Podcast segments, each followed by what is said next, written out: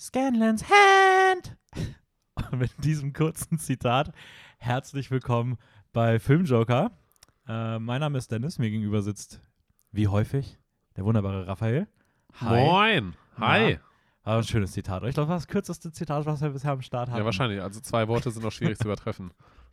Ja, ich, ich, ich habe gedacht, vielleicht kriegst du mit einem hin, aber Da hättest du nur Scanland machen müssen, aber das passt irgendwie nicht. ja. Ähm, ja, die erste Folge nach unserem selbst erlegten Kurzurlaub, sage ich mal. Ja, der, der Ähm, Kurzurlaub wurde dann. War nicht ganz so kurz. Also Monat. Monat knapp so, ja. Ja, zumindest, zumindest von der, von der, wann die nächste Folge wieder aufgenommen wurde. Ja, für euch natürlich ähm, ist es ununterbrochen weitergelaufen. Aber falls ihr euch gewundert habt, warum das die letzten vier Wochen vielleicht nie so sich aktuell angefühlt hat, es lag daran, Dass dass, es nicht aktuell aktuell war. genau. Und jetzt sind wir aber wieder, äh, wieder zurück. Es geht wieder jede Woche aktuell weiter. Ähm, und ja, da machen wir auch heute mit weiter und wir frischen heute so ein bisschen auf, was in den letzten äh, vier Wochen so passiert ist, was wir geschaut haben, über was wir quatschen wollen. Hat jetzt heute nicht explizit ein Hauptthema, sondern wir Es haben das ist- schon mal zum Jahresbeginn Es ist gemacht. einfach, einfach ein bisschen kunterbunt gemischt und äh, wir fangen einfach mal an und schauen mal, was wir alles in die Folge reinquetschen Ja. und Wie, wie geht hoffen, es? Wie, ge hoffen natürlich, dass es irgendwie aktuell bleibt und Spaß macht Ja, und wie geht euch es- natürlich unterhalten wird. wie, wie geht es dir denn aktuell so? Jetzt nach, dein, nach den erfrischenden Urlauben? Ähm, sehr gemischt. Ähm, ich sag mal, bei mir hat sich im persönlichen Leben ein bisschen was verändert. Also Mhm. meine Beziehung Ja, ist, ist auseinandergegangen. Äh, von daher bin Also ich. Müsste jetzt so, ein- so, so ein zerbrechendes Glasgeräusch eingefügt werden. Nee, also ganz, ganz so dramatisch war es nicht, in Anführungsstrichen. Ähm, es, ist, es ist einfach beidseitig auseinandergegangen und ähm, genau. Aber deswegen, ja, das war erst vor kurzem, sage ich mal. Deswegen bin ich vielleicht noch ein bisschen emotional durcheinander. Ähm, aber versuche jetzt einfach irgendwie Wir weiter, versuchen, wir weiter versuchen dich heute vernünftig zu, durch die Folge zu bringen. Ja, Ja, ich meine, wir haben ja auch die nächsten zwei Wochen Folgen zusammen. true. Von Ja. daher, ähm, Ja, mal sehen, wie es so kontinuierlich immer wöchentlich sich verändert. Vielleicht bin ich mal irgendwann ganz, ganz crazy drauf oder sowas, aber Ja, wir werden sehen. ja dann, dann wird mitten in der Folge einfach abgebrochen. Cut! Ja.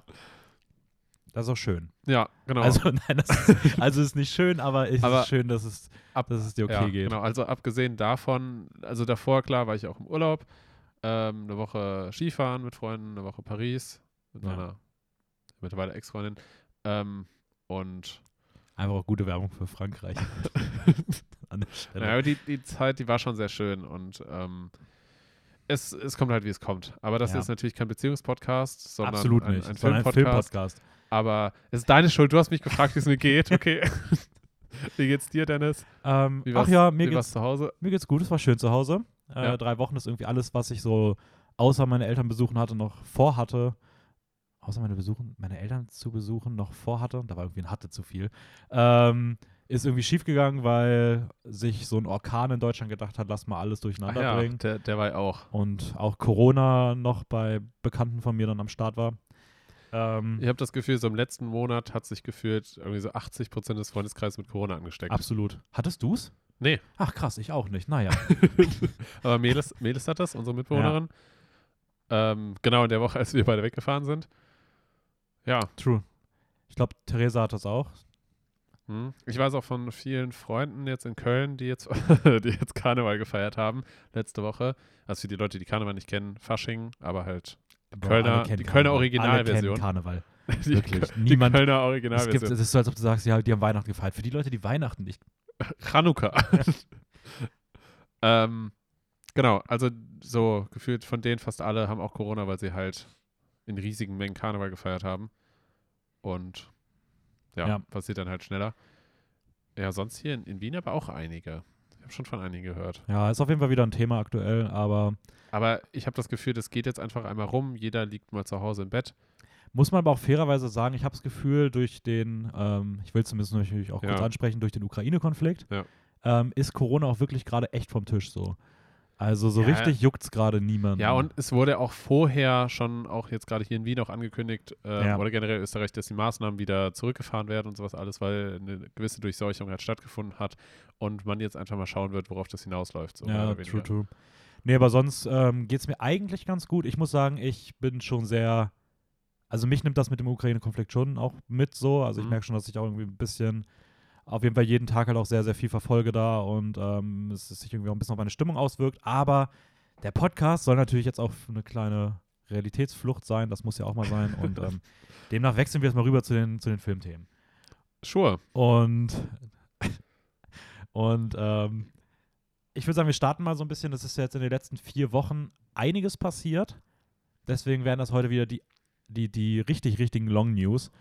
Und wir starten mal so ein bisschen mit der ganzen Awards-Season. Da hat sich jetzt ein bisschen was getan. Mhm. Ähm, wir reden gleich auch kurz über die Oscar-Nominierungen, die bekannt gegeben wurden. Ich würde aber vorweg kurz ein bisschen was zu zwei anderen sehr, sehr, sehr relevanten Preisverleihungen sagen, die aber auch nicht so umfangreich sind. Ähm, zum einen die, die SAGs, der, die Screen Actors Guild, also alle Leute, die halt irgendwas mit Schauspiel zu tun haben. Das ist so die renommierteste Veranstaltung, wenn es so um diese Acting Awards geht. Aber das ist nur in England, oder?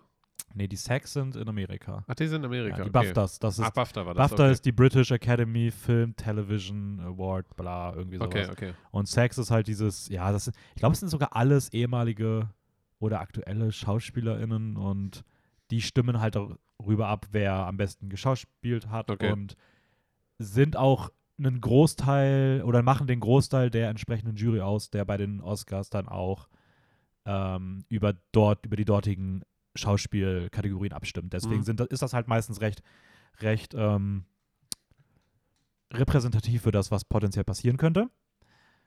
Äh, interessanterweise war so das erste, was da, was man da direkt gemerkt hat, ist, dass Belfast doch nicht so gut ist, was die Awards-Season angeht, wie viele gehofft hatten. Okay. Der war bis dahin noch Frontrunner zusammen mit Power of the Dog. Das ist so dieser Zweikampf gewesen um Best Picture. Und jetzt war hier die erste Veranstaltung, wo die, die Belfast Boys, ähm, Sierra Hins und Jamie Dorman zu, zum Belfast Boy wurden, in dem dort äh, beide nicht nominiert wurden und äh, das auch so der erste Schritt war dahingehend, dass bei Belfast eigentlich nur noch Kieran Hins relevant war und Jamie Dorman damit auch komplett langsam verschwunden ist. Ähm, und Troy Kotsu hat dort jetzt auch vor kurzem, ich glaube vorgestern Nacht, äh, für der, der spielt in Coda den Vater. Ah, ja. ja. Ähm, der hat dort- der ist auch deaf, oder? Also Genau, ja. äh, schwerhörig. Ja, der Oder- hat Ja, ähm, taub.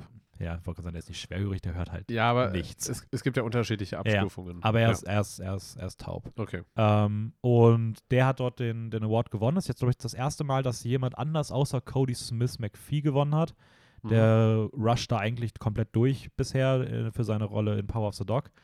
Und das kam so ein bisschen überraschend und ähm, der hat jetzt, glaube ich, auch bei Gold Derby, für die, die es nicht kennen, das ist so eine Bewertungs... Na, Wett- Nee, nicht. Be- Wettseite, aber ohne Geld. Also Ja, ja. sehr, sehr repräsentativ für die Oscars. Also die haben meistens eine sehr hohe Deckung und da ist der jetzt auch vorbeigezogen und nimmt jetzt, glaube ich, gerade Platz 1 an, obwohl das gleich auf mit dem anderen. Also ist auf jeden Fall ein ganz spannender Zweikampf entstanden.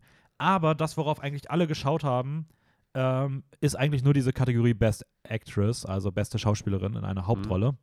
Weil das ist dieses Jahr komplett wild. Also sowas habe ich noch nie erlebt. Das ist total crazy gewesen. Kristen Stewart war eigentlich durchgehend vorne die ganze Zeit. Ähm, und dann hat so aus dem Nichts so Nicole Kidman auf einmal damals den, den, den Golden Globe gewonnen, Ja. wo alle waren so, boah, ey, jetzt echt Kidman. Und da waren alle so, fuck, dann ist bestimmt Kidman vorne. Naja, vielleicht reicht es für Kristen Stewart noch. Und dann kamen die, die Sacks, die von den fünf Favoritinnen, also es gab so einen, eigentlich so einen Fünferkampf, niemand hat damit gerechnet, dass überhaupt noch irgendwer anders reinkommen könnte. Und ähm, von diesen fünf wurde bei den Sacks einfach Kristen Stewart nicht nominiert als einzige. So, das heißt, die Favorite, die wirklich haushohe Favoritin, ist die einzige von den fünf, die einfach rausfliegt. Ähm, und da hat sich jetzt am Ende vor zwei Tagen Jessica Ch- Chastain durchgesetzt, was ich persönlich ziemlich cool finde.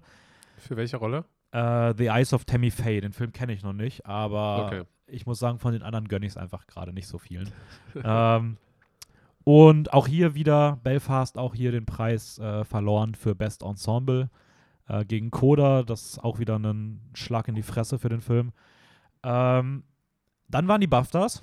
Das sind die britischen Oscars, kann man sagen. Ja. Die haben vor zwei Jahren so ein bisschen gewechselt, dass sie in den Schauspielkategorien beispielsweise nicht mehr so über die breite Masse oder eine breite Jury entscheiden lassen, so ein Gremium, wer dort nominiert wird, sondern diese breite Masse bestimmt nur zwei Picks und die restlichen vier, weil bei den BAFTAs werden sechs nominiert, werden von so einer gefühlt acht Personen umfassenden Jury bestimmt, weswegen du da bei den BAFTAs so richtige Independent-Picks dabei hast, die niemand kennt. Das ist eigentlich auch ein ganz cooles Prinzip. Mhm. Ähm, und dort ging es dann weiter.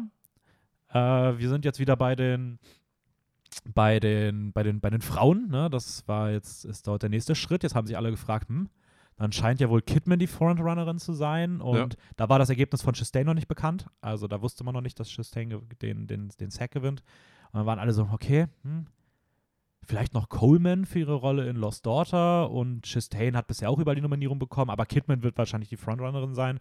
Gut, es gibt nur zwei Picks halt, die relevant entscheiden, entschieden werden, weil der, restlichen vier, werden, wenn die von dieser Jury vergeben werden, das wird wahrscheinlich irgendwelche Independent-Preise, irgendwelche Independent-Filme sein, die man jetzt nicht so groß sieht. Aber wir sehen zumindest, wer die beiden Ersten sind, also die beiden Favoriten, weil BAFTA und Oscars überschneiden sich eigentlich immer extrem stark. Okay. Und dort wurde allerdings von diesen Top 5 nur Lady Gaga auf einmal nominiert und alle anderen nicht. Keine Kidman, keine, keine Chastain, keine Kristen Stewart, keine Olivia Colman, Das heißt, nur Lady Gaga. das heißt, letztendlich kann man eigentlich sagen, dass in allen äh, verschiedenen Awards, weiß ich nicht, die vergeben werden, gefühlt eine bunte Mischung ist aus allen möglichen Ja, Schauspielerinnen. also dieses Jahr auf jeden Fall schon. Und Lady Gaga ist dann auch so über Nacht auf einmal auf Platz 1 gegangen. Alle waren Ja. so, ja, okay, dann gewinnt Lady Gaga. Also, wenn du bei den BAFTAs nicht nominiert bist, wie willst Ja. du dann eine Chance haben? So, und Lady Gaga ist überall nominiert, dann wird sie wahrscheinlich auch den BAFTA und die Sags gewinnen. Gut, das ist bei den Sags nicht so passiert, Ja. aber sie war auf jeden Fall über Nacht Favoritin. Und dann kam die Oscar-Nominierung. Da können wir jetzt mal weitermachen. Hm? Ähm, jetzt wird das, jetzt kommt das Finale, das, das grande Finale.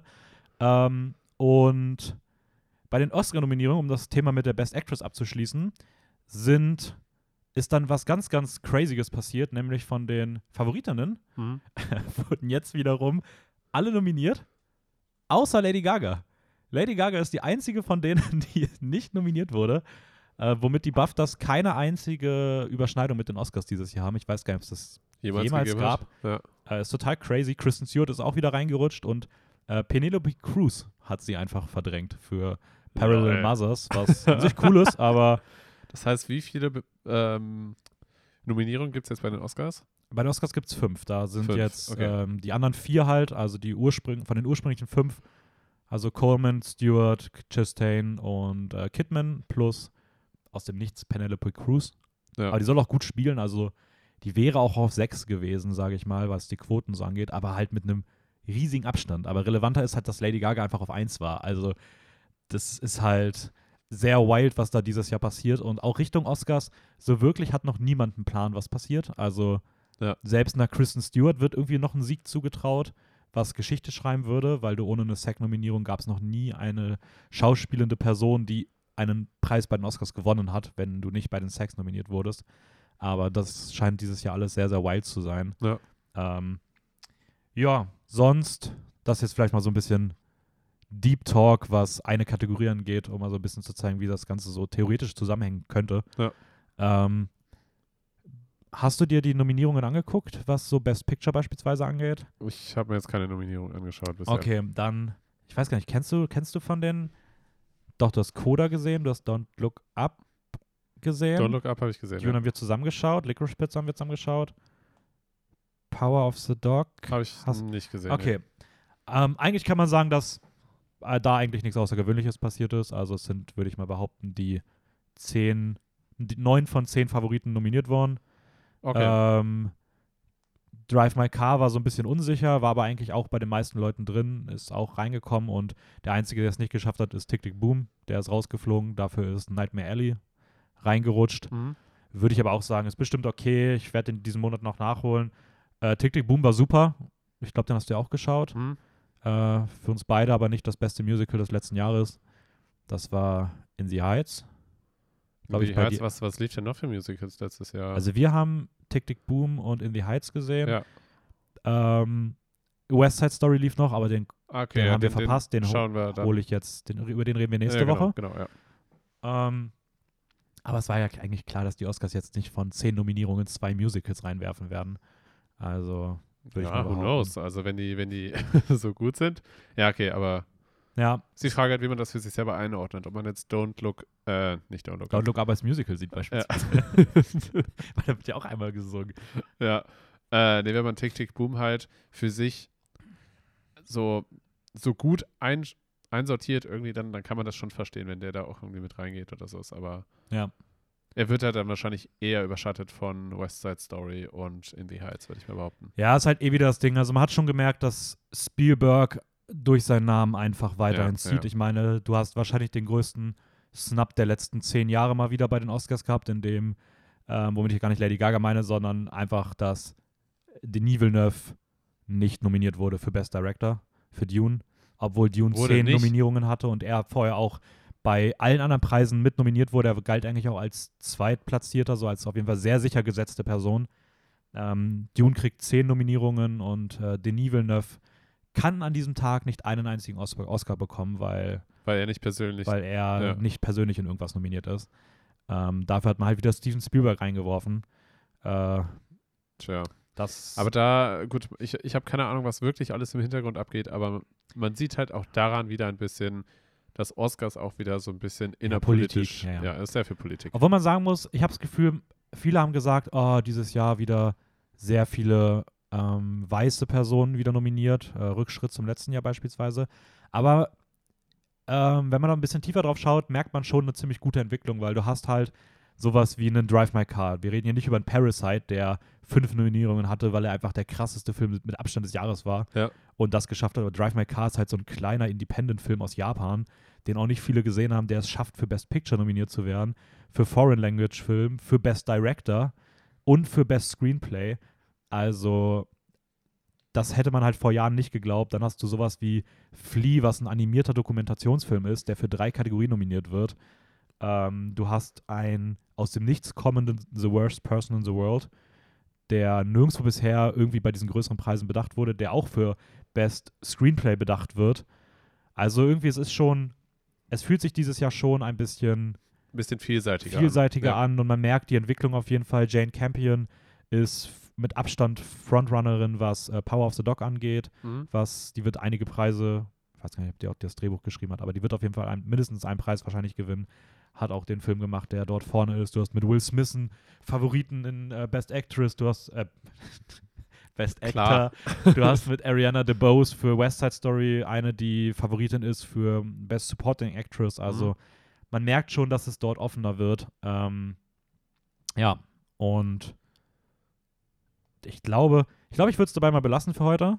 Wir reden nämlich in drei Wochen im Podcast noch ausführlicher über die Oscars und dann auch in vier Wochen rückblickend auf die, über die Oscars.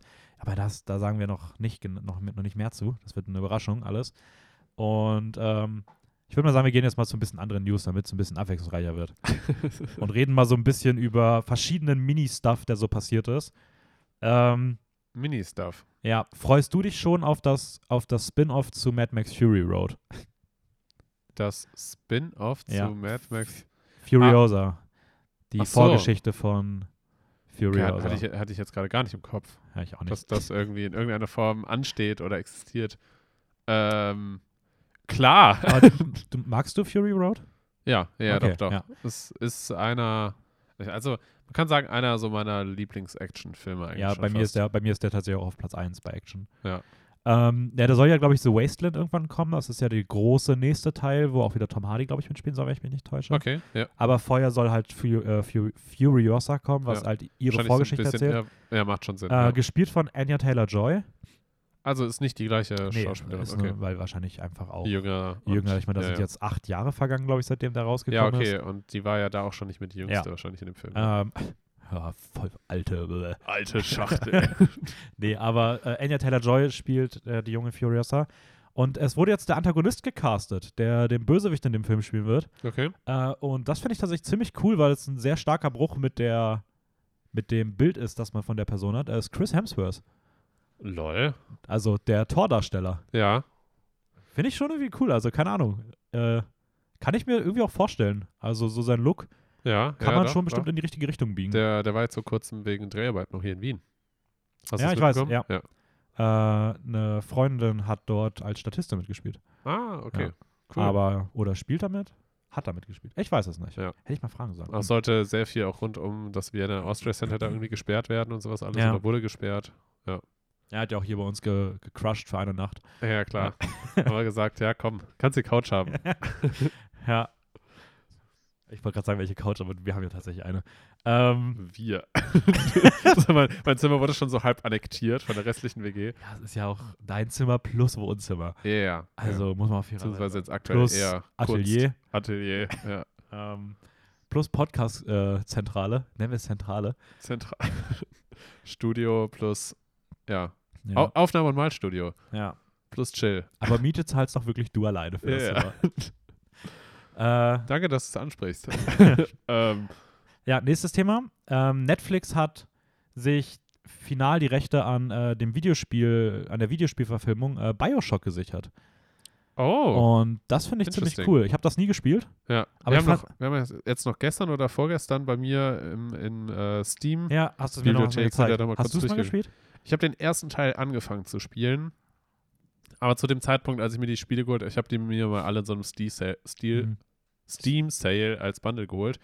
Und ja, ich bin nie wirklich dazu gekommen, die zu spielen eigentlich. Ja, das Ding ist halt, ich finde halt, also ich bin generell niemand, der groß so Roleplays oder so Mhm. gespielt hat, weil ich fand die immer cool, ich finde immer die Welten geil, aber ich verliere immer richtig schnell Interesse. Ja, Ähm, ja. Man braucht schon sehr viel Zeit und Determination, um sich dann da so eintauchen zu ja, können. ich finde auch meistens einfach ja. durch die Welt rennen und Sachen angucken interessanter, als wirklich irgendwie Mhm. die Story zu spielen. Ähm, aber ich finde, bei Bioshock, ich finde ich die Welt einfach unfassbar interessant. Also ich habe mir das ein bisschen was zu durchgelesen einfach Mhm. mal. Und zwar, es geht ja um so eine dystopische Unterwasserstadt ähm, in der Zeit nach dem Zweiten Weltkrieg. Das heißt, wir sind auch in so einem 40s, 50s Ja. Setting. Ähm, und die Menschheit bekam irgendwie eine Droge zugeführt, wodurch sie so besondere Fähigkeiten eigentlich bekommen hat, aber die sind dann alle dem Wahnsinn verfallen in dieser ja. Stadt, die dann auch zugrunde ging. Und ähm, Hat so ein bisschen Parallelen zu Schimmer aus Arcane, ja, okay. eigentlich. Mhm. Ah, würd ich sagen. Okay, okay. Ähm, aber ich finde irgendwie so dieses Unterwasser-Setting irgendwie geil. Gepaart mit diesem Zweite Weltkrieg-Technologie-Look irgendwie. Mhm. Und ja, die soll verfilmt werden. Ich weiß nicht, als Film oder als Serie, aber halt über Netflix. Und hoffen wir mal, dass vielleicht mal irgendwann, vielleicht eine Serie, eine, es eine Serie wird, weil die Serien ähm, sind bei Können- Netflix ja. zumindest. Also Witcher hat ja auch, Ja. auch wenn es besser geht. Und ich finde, mit Serien kann man mehr eintauchen und dem Ganzen mehr Zeit lassen, die Story zu erzählen, aber auch die Welt und die Geschichte dahinter irgendwie zu zeigen. Ja, Weil wenn ja man das safe, nur, in so, nur in so Kurzfilmen zeigt, beziehungsweise Bioshock hat ja, ich glaube, vier Teile, drei oder vier Teile. Ähm, ich weiß jetzt halt nicht, wie die Geschichte weitergeht. Ich weiß halt nur so grob, wie sie anfängt. Aber äh, zumindest von dem, was ich so gesehen habe, hat da schon sehr viel Potenzial auf jeden Fall. Ja, also, Also, ich stelle es ja. mir auch, also ich stelle mir einfach so den Look cool vor. Also ja, ja, ich weiß nicht, ich finde generell so diese ganzen Sachen, die so unter Wasser spielen, aber dann, ich, ich bin ja auch riesiger Fan von so dieser Atlantis-Saga. Ja. Ähm, ich ich freue mich tatsächlich beim neuen Avatar irgendwie drauf, dass es unter Wasser geht. Hm? Also ich finde, und Aquaman mag ich auch, weil ich die Welt irgendwie cool finde. Also ich habe irgendwie voll die Faszination und wenn man das halt mischt mit so einer City unter Wasser, also stelle ich mir Ja. irgendwie sehr, sehr cool vor. Ich meine jetzt auch, wenn wir zumindest, das ist ja angeschnitten auch Oder an die, findet Nemo nein, an die, an die so, so Videospielwelt, sag ich mal. Ähm, und ich weiß gar nicht, weißt du, was, was Bioshock für einen ursprünglichen, ich sag mal, ursprüngliche Quelle hat? Ob das irgendwie eine Buchreihe war oder sowas in die Richtung? Oder ist das, sind das nur die Computerspiele gewesen? Nee, ich meine, also ich habe also ich hab mich gar nicht mit beschäftigt. Ah, okay, ich okay. meine, als ich jetzt mir kurz was dazu durchgelesen habe, habe ich irgendwo gelesen, dass sie hoffen, dass, dies, dass diese Version vielleicht dem Ursprungsmaterial gerecht wird. Also ich glaube, es gibt nochmal eine Basis, die nicht das Videospiel ist. Aber ich würde jetzt nicht meine Hand für ins Wasser halten, ja, wie man ja bei Bioshockern so gerne sagt. Natürlich. Ähm, Für die- okay. Raphael ist, glaube ich, gerade live am googeln. Ja, Bioshock. Nee, das wird hier nur als, als Computerspiel Okay. ausgeschildert. Ja. Anyways, Ja. ähm, außerdem, nächste Nachricht, Sony arbeitet ja seit Jahren mittlerweile an ihrem eigenen Villain-Universe. Haben ja schon äh, Venom gemacht Ah, und jetzt ja, auch äh, Morbius. Ja. Ähm, und da soll ja als nächstes dann Craven the Hunter kommen, gespielt von Aaron Taylor Johnson. Und äh, jetzt bestätigt, dass auch äh, eine, eine weitere Version ähm, oder eine weitere Ab ein weiterer Ableger im Plan ist, nämlich äh, Madame, Madame Web, was irgendwie so eine Spider-Man-Version ist von einem Also, Film. also Web, wie, ja, wie das wie Netz. Wie Netz, ja. Okay. Und äh, die soll wahrscheinlich gespielt werden von Dakota Johnson. Die sind gerade in finalen Verhandlungen. Okay. Ähm, mal schauen, wann dort der erste Spider-Man auftaucht. Man munkelt ja, dass dort vielleicht ein Spider-Man zurückkehrt, der nicht Tom Holland ist. Mhm. Aber das wird man dann final mal irgendwann sehen. Aber Tom Holland ist ziemlich sicher auch schon in Dreh, in neuen Drehs verwickelt. Aber man sein. weiß halt nicht genau Für für, was. Für was ja. Ja, der dreht bestimmt Uncharted 2. Nee, nee, also schon ziemlich sicher, dass er wieder im Spider-Man äh, Uncharted Produkt- so Spider-Man in Uncharted Die 2. mischen das. Ja. Nochmal einen Fan mehr abgreifen. Ja, aber ich meine, ich, ja, keine Ahnung. Bisher weiß man ja nicht ganz genau, was Sony und, und Disney da genau Ja, geplant das checkt haben. mittlerweile auch niemand mehr. Also Weil was so davon jetzt her. eine Eigenproduktion ist und äh, was sie zusammendrehen und sowas alles. ja, Weil ja. ich meine ziemlich sicher, dass Tom Holland ja schon relativ safe ist für drei weitere Spider-Man-Filme. Aber was ja, das genau irgendwie heißt, sowas, aber es hieß auch, auch also nicht. das Ding, es ändert sich halt gefühlt auch jedes halbe Jahr. ja, ja, ja. Also es hieß mal, es wird keinen dritten mehr geben, dann hieß es, ach, für einen dritten kehrt er zurück, dann hieß es, ja, vielleicht taucht er sogar noch mal in einem anderen auf, dann hieß es, nach dem dritten ist das Finale, kaum war der Film draußen, hieß es, ja, es geht vielleicht doch noch weiter. ja. Also da ist Kann auch viel Marketing ja, Das sein, ist einfach alles Hype er erzeugen. ja, ja. Ähm, ja, für die Star Trek-Fans unter euch, die Star Trek-Reihe mit Chris Pine und Zachary Quinto und Zoe Saldana, das sind diese Star Trek 1, Star Trek Into the Darkness, da spielt, glaube ich, Benedict Cumberbatch mit und Star Trek Beyond, ähm, war es jetzt irgendwie, glaube ich, 5, 6, 7 Jahre irgendwie still geworden um die Reihe. Mhm. Die wird jetzt fortgeführt. Es wird ein vierter Star Trek kommen und nein, da hat nichts Quentin Tarantino mit zu tun. Also der sollte ja auch mal irgendwie sowas machen. Das ist nicht hier geplant. Also die Reihe geht immer weiter. Hast du die mal geguckt, die Star Trek-Filme? Habe ich tatsächlich bisher nie gesehen. Ich glaube, die würden dir tatsächlich gefallen. Glaube ich auch. Cool. Das Ding ist, äh, ich, da gibt es so viele Filme von. Nein, es reichen die, es reichten die neuen. Ja? Ja, ja, Okay, also weil ich habe ich hab mir halt mal überlegt, irgendwann mal so anzufangen, auch bei den ganz alten und sowas alles. Und ich war mir nicht sicher, was da, in welcher Ja, ja. Reihenfolge wie stattfindet. Ach, ich, ich finde für den Beginn einfach mal die neue Reihe gucken. Die sind echt gut. Also ich finde gerade die ersten das beiden. heißt, Star Trek Beyond ja, den, hab- den kenne ich auch noch nicht. Das ist der dritte. ist der dritte, okay. Ja, aber die ersten beiden habe ich gesehen, die waren echt cool.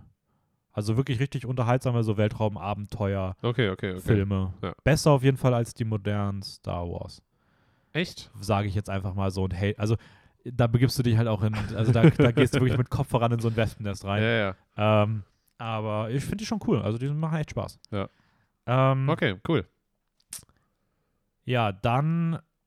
Ach, die Sachen sind alle nicht so wichtig. Äh, Kurz, kurzes Durchgehen, was, was jetzt als nächstes ansteht. ja, ich will, bis- ich will nicht alles reinwerfen. Äh, Killers of the Flower Moon, der neue Film von Scorsese und Leonardo DiCaprio, soll wahrscheinlich im November rauskommen auf Apple TV Plus. Da ist jetzt mal ein Datum bekannt. Hm. Also. Ähm, und die letzte Sache, die ich noch habe vor den Trailern, ist äh, sehr, sehr schade. Interessante Sache. Also, wir haben uns entschieden, dass wir in zwei Wochen eine Folge zu Ghostbusters machen wollen. Einfach ja. Ursprünglich war das so Just for Fun. Du kennst die noch nicht, die Kultfilme. Und ich habe Lust, den Afterlife zu gucken, den wir letztes Jahr wegen Corona verpasst haben. Und der ist jetzt auf Blu-ray draußen. Afterlife? Achso, das ist der neue Ghostbusters. Okay. Ich war gerade also ja, der, genau, der neue Ghostbusters. Ich war gerade so kurz so, Afterlife, irg irgendwoher kenne ich das doch. Ist das nicht dieser schlechte Film von Will Smith mit seinem Sohn? Nee, das ist After Earth. Afterlife ist After die Earth war großartige. Serie von Ricky Gervais. Ah. Kurz, kurze Verwechslungsgefahr. Ja, ich dachte, Okay. du fängst an, ist das nicht diese schreckliche? Und ich denke so, hey, du fandst die Serie gar nicht so schlimm. Ähm, ja, und da haben wir uns entschieden, dass wir da eine Ghostbusters-Folge machen. Und ich habe jetzt gesehen, das wusste ich tatsächlich nicht, ändert auch nichts an unseren Plänen, aber der ursprüngliche Regisseur, Evan Reitman, der jetzt mit Afterlife den Staffelstab an seinen Sohn gegeben hat, weil Jason Reitman, sein Sohn, hat jetzt den neuen gemacht. Ah, okay, ja. Ähm, und der ist jetzt wirklich kurz nach dem Release des neuen Films, äh, ist der verstorben. Wer der Vater? Ja. Der heißt, der hat noch so gesehen, wie sein Sohn seinen Film rausgebracht, den Film rausgebracht hat, seine Ära fortgesetzt hat und ist jetzt ähm, vor kurzem verstorben. Sehr, sehr schade. Altersschwäche oder? Ähm, weiß ich tatsächlich nicht, stand gar nicht groß was Okay. zu. Also ich würde mal sagen, der war wahrscheinlich recht alt. Ähm, Aber ich meine, inso, insofern wahrscheinlich schön, zumindest das übergeben zu haben und wahrscheinlich hat er auch nochmal die finale Version von seinem Sohn gesehen. da gehe ich So, aus. Also der ja. Film war ja im Kino. Wäre ja also. schon released, ja. Wäre komisch, wenn er einfach sagt, ja, ich gucke mir den zu Hause an. Große Leinwand brauche ich nicht. Ähm, ja, auf jeden Fall sehr, sehr sad. Und ähm, mit dieser ne negativen Stimmung gehen wir jetzt in unseren äh, Trailer-Talk. Da sind natürlich auch wieder viele neue Trailer rausgekommen. Und Ja. die habe ich dir auch alle geschickt. Die hast du mir alle geschickt und ich habe auch alle angesehen. Ähm, und da bin ich, äh, äh, ja, ich habe ich hab gemischte Gedanken zu einigen Trailern. Ja, du darfst, du darfst, wir machen das mal so, diesen ganzen Trailer-Bereich, ich würde mal sagen, wir heben uns mal die ganz, ganz, ganz, ganz große Trailer-Neuheit zu einer Amazon-Serie basierend auf einem Franchise. Die heben wir uns mal bis zum Ende auf. Okay. Und über den Rest darfst du gerne mal entscheiden, in welcher Reihenfolge du ein bisschen rüber quatschen möchtest. Was sind denn so deine Gedanken zu was? Meine Gedanken zu was? Also, zu was? Äh, ja, dann fangen wir bei, bei was an, nämlich Wasser. Und zwar äh, im Titel Deep Water. Aha. Ähm, Ist ja nun äh, bei Deep Water Ich wichtig, war nur ein Teaser. war, nur, war nur ein kurzer Teaser. Ähm, man sieht eigentlich nur zwei Personen, gespielt von Ben Affleck und Ana de Armas, Mhm. ähm, wie sie scheinbar irgendwo auf einer Art Wiese, oder ich weiß nicht, irgendwo draußen in Garten, der Natur, Wiese, Garten, irgendwie sowas, ja. wie sie da sitzen und ein kurzes Gespräch austauschen. Und ehrlich, ehrlich gesagt, ich keine Ahnung, was ich davon halten soll. Also, es war irgendwie so ein, so ein gemischtes Ding aus. Ja, irgendwie, irgendwie ist es schon interessant, so ein bisschen die Stimmung zwischen den beiden, weil irgendwie saß sie dann auf ihm. Soll das Mhm. angedeutet sein, dass sie Sex hatten? Also auf jeden Fall, dass sie irgendwie sehr miteinander Ja, geflirtet haben, sage ja. ich mal. Und ich weiß nicht, ich habe irgendwie gehört, dass der Film halt so ein bisschen in die Richtung von Gone Girl gehen soll. Also Okay. schon noch so ein Thriller-mäßiges ja, Ding. es hatte, es hatte schon unterschwellig so ein, so ein, so ein Gefühl davon. Aber äh, ja, ich, ich wusste halt irgendwie nicht, was ich, was ich davon halten soll. Ich Mhm. meine, Schauspieler auf jeden Fall schon mal vielversprechend. Ähm, alle Kommentare unter dem Film waren auch nur so, ich feiere das, aber nur wegen Anna der Armas. so Ben Fle- Affleck ist gefühlt so ja, aber ich muss egal. auch sagen, ich glaube, Anna de Armas ist halt momentan wirklich sehr, sehr krass im Hype. Ja. Ähm, auch ge absolut gerechtfertigt. Ich meine, auch ich würde sagen, sie hat wahrscheinlich einen richtig krassen Boost bekommen durch ihren Auftritt in James Bond. Nee, ich, ja, aber ich würde sogar eher sagen, die Zeit Knives Out ist sie, Ah, okay. ist sie so ähm, sehr, so sehr groß. Okay, okay, ja. okay. Okay. Ähm, was ist dein. Also, ich habe da nicht mehr so hinzuzufügen, sehe ich genauso. Ja, Was, was, was ist dein nächster Point? Mein nächster Point. Ähm, ich meine, wir haben da eh schon ein bisschen drüber geredet. Äh, ich fange jetzt einfach mal oben an bei After Young. Das war der erste Trailer, den du mir geschickt hattest. Ähm, A24 wieder mal. von A24 hat vom, vom Trailer her auch richtig so einerseits coole Vibes, andererseits auch ein bisschen weird und ein bisschen philosophisch, ein bisschen kann auch ein bisschen angsteinflößend sein, je nachdem so ein bisschen Thriller-Vibes, je nachdem, in welche Richtung halt das geht. Es ist sehr schwierig, aus dem Trailer herauszulesen, was da genau der Fokus sein wird. Mhm. Das Ähm, war das mit diesem ähm, Roboter, Genau. beziehungsweise irgendwie synthetischer. Also es gibt, es gibt eine Familie, Vater, Mutter, Tochter, Tochter noch sehr jung, so vielleicht Alter drei bis vier. Und es wurde schon direkt am Anfang des Trailers eigentlich so klar, dass da der angebliche Bruder von ihr, also der eigentlich auch mit zur Familie gehört, irgendwie eine Maschine sein soll. Android. Ich glaube, das ist ein schönes, das ist irgendwie Ein so ein Android, so. genau. Ja. Genau, also das heißt, er sieht komplett menschlich aus, also es wurde schon ein Mhm. Schauspieler gecastet, ähm, aber es wird halt darauf hingewiesen oder direkt gesagt, dass, dass mit ihm irgendwas nicht in Ordnung ist, weil er sich auf einmal nicht mehr bewegt, als sie eigentlich ein Foto machen wollten. Und ja, dann gibt es halt Stimmen, die irgendwie mit reingespielt werden, wo darüber geredet wird, hm, wir brauchen, sollen wir ihr einen neuen Bruder holen oder sowas, oder was machen wir jetzt mit ihm oder sowas in die Richtung. Also es ist schon so ein bisschen auf humanistischer Ebene, philosophisch so ein bisschen angedeutet. Ähm, natürlich immer mit den Standardfragen, ja, was, was macht einen Menschen aus? Können Roboter vielleicht auch menschlich sein oder nicht? Oder wie sind da Unterschiede? Wahrscheinlich auch mit künstlicher Intelligenz. Aber es wurde trotzdem nicht ganz klar, worauf genau dieser Fokus halt hinspielt. Mhm. Ja. So. Ja, aber ich muss auch mal sagen, ich, also ich fand den Trailer sehr, sehr cool eigentlich. Und ich weiß auch, dass der Film, ich habe schon gehört, in Amerika lief der wohl schon irgendwie an und da soll, Ah, okay. ist der sehr, sehr gut auch angekommen. Ähm, also, ja, After Young könnt ihr euch ja gerne mal den Trailer angucken. Wichtig, Young, nicht geschrieben wie Jung, sondern Y-A-N-G. Genau. Ähm, After Young. Also Young ist wahrscheinlich der Name von dem. würde ich aber sagen. Von dem ja, ich glaub, das wird Roboter. auch in der Trailer schon angesprochen. Ähm, jetzt würde ich doch mal zwischengrätschen, weil ich glaube, da bietet sich an, äh, einen zweiten Film direkt hinterher zu werfen. Ähm, Ja. Nämlich auch von A24. Äh, die haben nämlich zwei neue Trailer rausgebracht und haben wieder mal gezeigt, dass sie einfach unfassbar gute Trailer machen können. Mhm. Ähm, und wir sind wieder bei künstlicher Intelligenz, zumindest wenn wir auf den Regisseur blicken, denn Ja. Alex Garland hat vor kurzem ähm, Ex Machina gemacht. Ja. Beziehungsweise vor fünf Jahren. Also Vor kurzem. nicht vor kurzem oder sechs, sieben Jahren sogar Ja. schon. Ähm, Für alle, die es nicht wissen, Ex Machina hatte auch diese Roboter-Thematik. Auch von ging, so einer hu äh, humanistischen, Genau. philosophischen Ebene. Genau, so genau. Also ja. wo es auch darum ging zu fragen, wann ein Roboter ein Bewusstsein hat. Ja. Oder ob ein Roboter ein Bewusstsein hat und wie man das messen kann. Super Film. Also ja, sehr guter Film. gerne, gerne mal anschauen.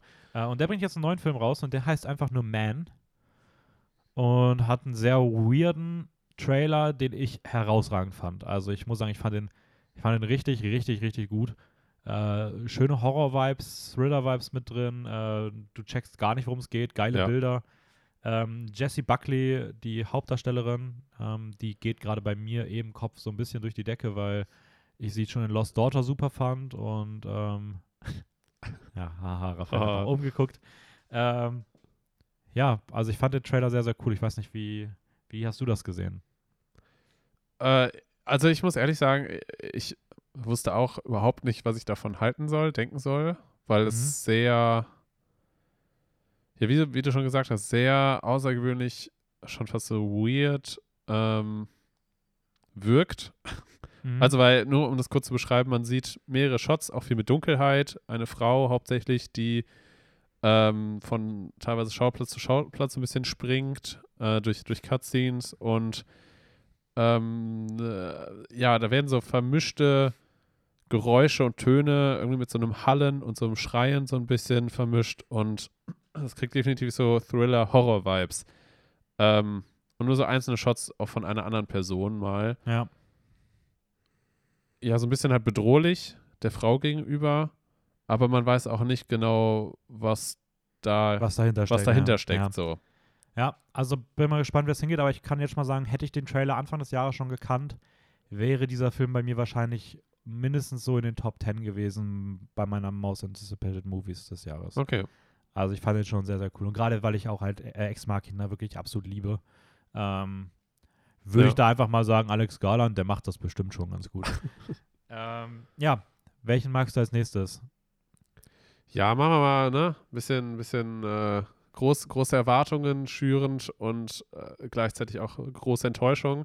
Doctor Strange und Multiverse of Madness. Der nächste Marvel-Film. Der nächste große Marvel-Film, der auch sehr viel wieder zusammenfügen wird und vereinen wird und ja, wahrscheinlich so ein bisschen wegebnend, wie es weitergeht in dieser Welt. Obwohl man da sagen muss, das hat man jetzt wahrscheinlich schon mit den letzten drei Marvel-Filme gefühlt Ja. auch immer gesagt. Und jeder Film gibt den Staffelstab immer an den nächsten weiter. Und ich glaube, die wissen noch so wirklich gar nicht, wo sie wirklich hinwollen. Ich habe jetzt auch wieder gehört, irgendwie habe es mir gar nicht durchgelesen, eine Schlagzeile, dass Kevin Feige irgendwie doch wieder gesagt hat, dass er nicht weiß, ob es nochmal Avengers 5 gibt und sowas. Also ich glaube, die wissen Ja. überhaupt nicht, was sie gerade wollen. Es ist halt so ein bisschen, man, man hat den Heiligen Gral in die Hand bekommen Ja. und äh, produziert jetzt einfach an laufender Stange Filme, die sich ohne Ende ja verkaufen lassen irgendwie, aber man weiß nicht, was man machen soll. Ja, also man, man tritt gefühlt so lange auf der Stelle, wie alle Leute da noch mitgehen. So, Ja, ja. und dreht sich 700 Mal um sich selbst und hofft einfach, dass es niemanden aufhält. Und man teast immer an, dass, dass, dass, dass irgendwie mal was Großes kommen würde oder eine große Entwicklung, aber irgendwie, es ist am Ende immer nur ein CGI-Gewitter. ja. aber ich meine, ja, Trailer ist trotzdem ganz nett. Ich bin mal gespannt, wo es hingeht. Ich bin jetzt aber nicht so gehypt, muss ich gestehen. Das Ding ist, ähm, ich weiß noch genau, wie wir am Anfang des Jahres darüber geredet haben, als dann der Film so angekündigt wurde und sowas Mhm. alles und wir so überlegt haben, oh, okay, wie geht das jetzt weiter, wie kann das alles ineinander greifen? Und da war ja so der Gedanke, Doctor Strange, so, ja, das geht so ein bisschen in so Horror-Vibes und sowas alles und wer weiß, vielleicht Doctor Strange versus Scarlet Witch oder so, die sind ein bisschen auf der Suche Mhm. ähm, irgendwo in so einem Parallel-Universum oder irgendwas in die Richtung oder irgendwas, irgendetwas, was zwischen Universen vielleicht steckt. Ja.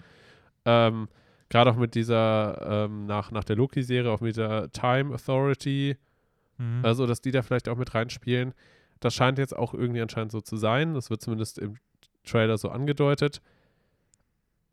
Aber irgendwie sieht das viel zu chaotisch aus. Ich muss auch sagen, ich finde, die Ästhetik sieht nicht danach aus, als ob man sich mal was Neues traut. Ja. Also, wenn du da irgendwie, wie das angekündigt wurde, das wird der erste Horrorfilm im MCU, wo? Also, Ja, das ist ja, keine einzige Bildeinstellung, keine Lichtsetzung, kein Farb, das ist der gleiche visuelle Look wie immer. Und ja, mal abwarten. Ähm, keine Ahnung, ich bin jetzt nicht so gehypt. Äh, Würde aber gerade mal ganz schnell noch einen anderen Blockbuster hinterherwerfen, Ja, äh, den ich dir nicht geschickt habe, weil du die Reihe eh nicht kennst. Es gab auch den ersten richtigen Trailer zur, ab, zum Abschluss für äh, die Jurassic World Trilogie. Naja, Ähm, ich fand den ersten ganz gut, den zweiten Katastrophe. Bin jetzt nicht so auf den dritten gespannt, sieht aber von der CGI-Qualität auf jeden Fall ziemlich gut aus. Und ähm, es werden alte Bekannte mit neuen Figuren vermengt, also es fühlt sich wirklich nach Final an. Ich fand den Trailer aber sehr, sehr, sehr chaotisch. Also gefühlt 100 Shots, 100 verschiedene Settings. Du hast überhaupt gar kein Gefühl, wie, oder gar kein Gespür, wie das alles zusammenhängen soll. Also es ist so viel drin. Ähm, und gleichzeitig gibt es schon sehr viele Shots, wo Hauptfiguren in brenzlichen Situationen sind. Und du hast im Trailer schon das Gefühl, dass diesen nichts passieren kann. Ich bin mal gespannt, was sie machen. Es soll das Ende der Trilogie sein. Sie haben schon gesagt, sie planen aber schon, wie es weitergeht mit einer neuen Reihe und sowas. Also also Ja. es hört nicht auf. es hört auf jeden Fall nicht auf. Also Gut, für alle Dinosaurier-Fans, es gibt Nachschub. Eben, es ist halt wahrscheinlich genau gefühlt so die gleiche Leier wie bei Marvel. Ja. Also großes Franchise und solange es erfolgreich ist, wird es irgendwie weitergemacht. Ja, ist ja bei voll. Harry Potter in irgendeiner Form auch so. Ähm, weil da kommen wir jetzt nämlich zum nächsten Film. Schöner Übergang. Schöner Schöner, Übergang. Übergang. Äh, Fantastic Beasts, The Secret of Dumbledore. Ähm, Ah, da hast du leider einen kleinen Fehler gemacht. Äh, es ist Fantastic Beasts The Secrets na Dumbledore. gut, habe ich das S nicht mitgenommen. da muss ich Scheiße. sagen, ähm, an der ist Stelle. nicht das Geheimnis, sondern die Geheimnisse. Ja. Ähm, genau, das ist nämlich die nächste Reihe, die geführt immer weitergeführt wird. Nachdem Harry Potter sehr erfolgreich war. aber Ja. fairerweise muss man sagen, mit einem zumindest mehr eigene, eigener Idee als Ja, ja. Jurassic World Ja, und mit einer größeren, mit einem deutlich größeren Abstand zwischen den Filmen als bei Marvel. Und auch mit einer etwas größeren Reichweite, weil es, wie du gesagt hast, eigentlich eine komplett neue eigene Ja. Geschichte ist, die erzählt wird. Aber es findet natürlich in der gleichen Welt statt. Es ist quasi wie ein Spin-off, so ein bisschen, Ja. kann man sagen. Und leichte Vorgeschichte, zumindest von manchen Charakteren. Mhm. Ne? Weil Dumbledores Vergangenheit wird aufgearbeitet, aufgegriffen. Ähm, ja, ich muss sagen, nach dem Trailer, ich weiß nicht, irgendwie lässt es mich ein bisschen kalt. ja, same. Also Es ich muss sagen, ich freue mich auf Mats Mikkelsen, Hm? obwohl ich auch es schade finde, dass er so gleich aussieht wie immer und sie Ja. nicht in das versucht haben, in den Grindelwald-Look einzugliedern. Glaube aber trotzdem, ich mag ihn einfach als Schauspieler. Ja. Ähm, Komme ich später nochmal drauf zurück. Ähm, aber ich habe auch gar nichts gespürt. Ich fand auch den Trailer auch wieder irgendwie ein bisschen chaotisch. Ja. Ich fand den Humor hat mich gar nicht gekriegt. Also da war ich wirklich teilweise, puh, also, hm. ich frage mich bei, bei Harry Potter allgemein, wo genau die Grenzen von Zauberei sind. Ja, Weil- loten die auch noch aus. Weil ich habe das Gefühl, in der originalen Harry Potter so Reihe war es schon sehr genau bestimmt und da wurde man so ein bisschen eingeführt in diese Welt. Es gibt die und die Zauber und sowas alles. Und ähm, klar, es wurde dann auch ein bisschen ausgereizt natürlich, gerade auch in diesem Duell zwischen Voldemort und Dumbledore im fünften Teil, wo man halt einfach gesehen hat, dieses, dieses heftige Duell zwischen den beiden im Ministerium, wo hat man halt einfach gesehen, okay, was alles möglich ist, so Ja, theoretisch was aber auch nie wieder irgendwo mal irgendwo mal aufgegriffen so wurde. wieder Nee, so genau, wurde. genau. Und jetzt sieht man halt irgendwie diese neuen Filme mit Fantastic Beasts und da passiert so viel random Shit gefühlt. Also jeder kann einfach mal in den Zauberstab wählen und auf einmal passiert irgendetwas, was man so Ja. noch nie gesehen hat. Äh, eigentlich aber auch ganz kurz mal eigentlich auch ein richtig weirder Move, dass du im fünften Teil bei Harry Potter so siehst, wie krass Zauberei sein Ja. könnte, wie geil Zauberduelle sein Und können. das sieht man nie wieder. Dann hast du auch ab dem fünften Teil ja wirklich wie Harry und so durchgehend üben, ja. mit krassen Zaubersprüchen zu duellieren. Und es läuft darauf hinaus, dass im Finale er wieder nur Expelliarmus macht. ja. Also, und Voldemort nur Avada Kedavra Ja. gefühlt. Man also, muss, also was ich eigentlich ziemlich cool fand, war, gut, Avada Kedavra ist aber auch logisch, dass er nur diesen Zauber ja, aber trotzdem, aber, also ja, ist ja. irgendwie so, wenn man jetzt mit der Erwartung reingeht, oh, ich lerne immer, die lernen immer mehr Zaubersprüche und guck mal, wie geil Duelle aussehen können. Und dann ist es am Ende halt so das, was sie schon im vierten Teil gemacht haben. Das Tja. ist irgendwie jetzt nicht so der krasse Progress drin, aber fairerweise muss man sagen, das ist am Buch auch nicht anders. Also, Ja, aber es gibt zumindest eine, ich sag mal, Handvoll oder ich sag mal so fünf bis zehn Zaubersprüche, die man gut in Duellen verwenden kann. Ja. Und das wurde, finde ich, schon in den Büchern aufgegriffen. Nur, wenn man jetzt halt zum Beispiel in dem Trailer über den Film, über den wir jetzt halt eigentlich reden, Fantastic Beasts, The Secrets of Dumbledore, ähm, ich finde, da sieht man halt dann teilweise so, so Zauber, wo dann bestimmte Personen auf einmal in so Wände oder sowas dann eingefangen werden oder so, Ja. so super random Stuff, der, den man gefühlt noch nie in der Form gesehen hat, wo man sich so denkt, so, ja, irgendwie Irgendwie haben sich da einfach nur Leute hingesetzt und sind aber das ist halt auch, kreativ aber das gewesen. ist halt auch England. Das spielt ja nicht in Amerika. Äh, nee, das spielt ja nicht in England, das spielt in Amerika. Vielleicht gibt es da andere Ja, Zaubersprüche. Stimmt. Ähm, ja, in, in England sind die dafür alle in irgendwelchen Bildern drin, wenn sie sterben. Vielleicht werden die genauso da rein. Vielleicht wird die Leiche von einem Bild gestellt und dann gibt es diesen Zauberspruch. Auf jeden Fall.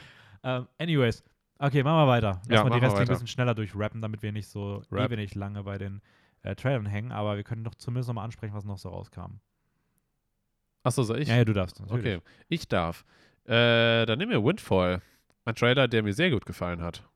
Ah, krass, über den habe ich, fand den ganz nett, aber ich habe da jetzt gar nicht so eine große. Okay. Weil das Ding ist, Jason Siegel ist immer wieder cool auf so einer Bühne zu sehen, den kennen Ja. wir als Marshall aus How I Met Your Mother. Ja. Aber alleine durch das Casting habe ich das Gefühl, entweder wird der Film ganz gut oder so meh. Ja, okay. Äh, ich sehe ein, äh, mein, mein sehr gut war ein bisschen zu euphorisch.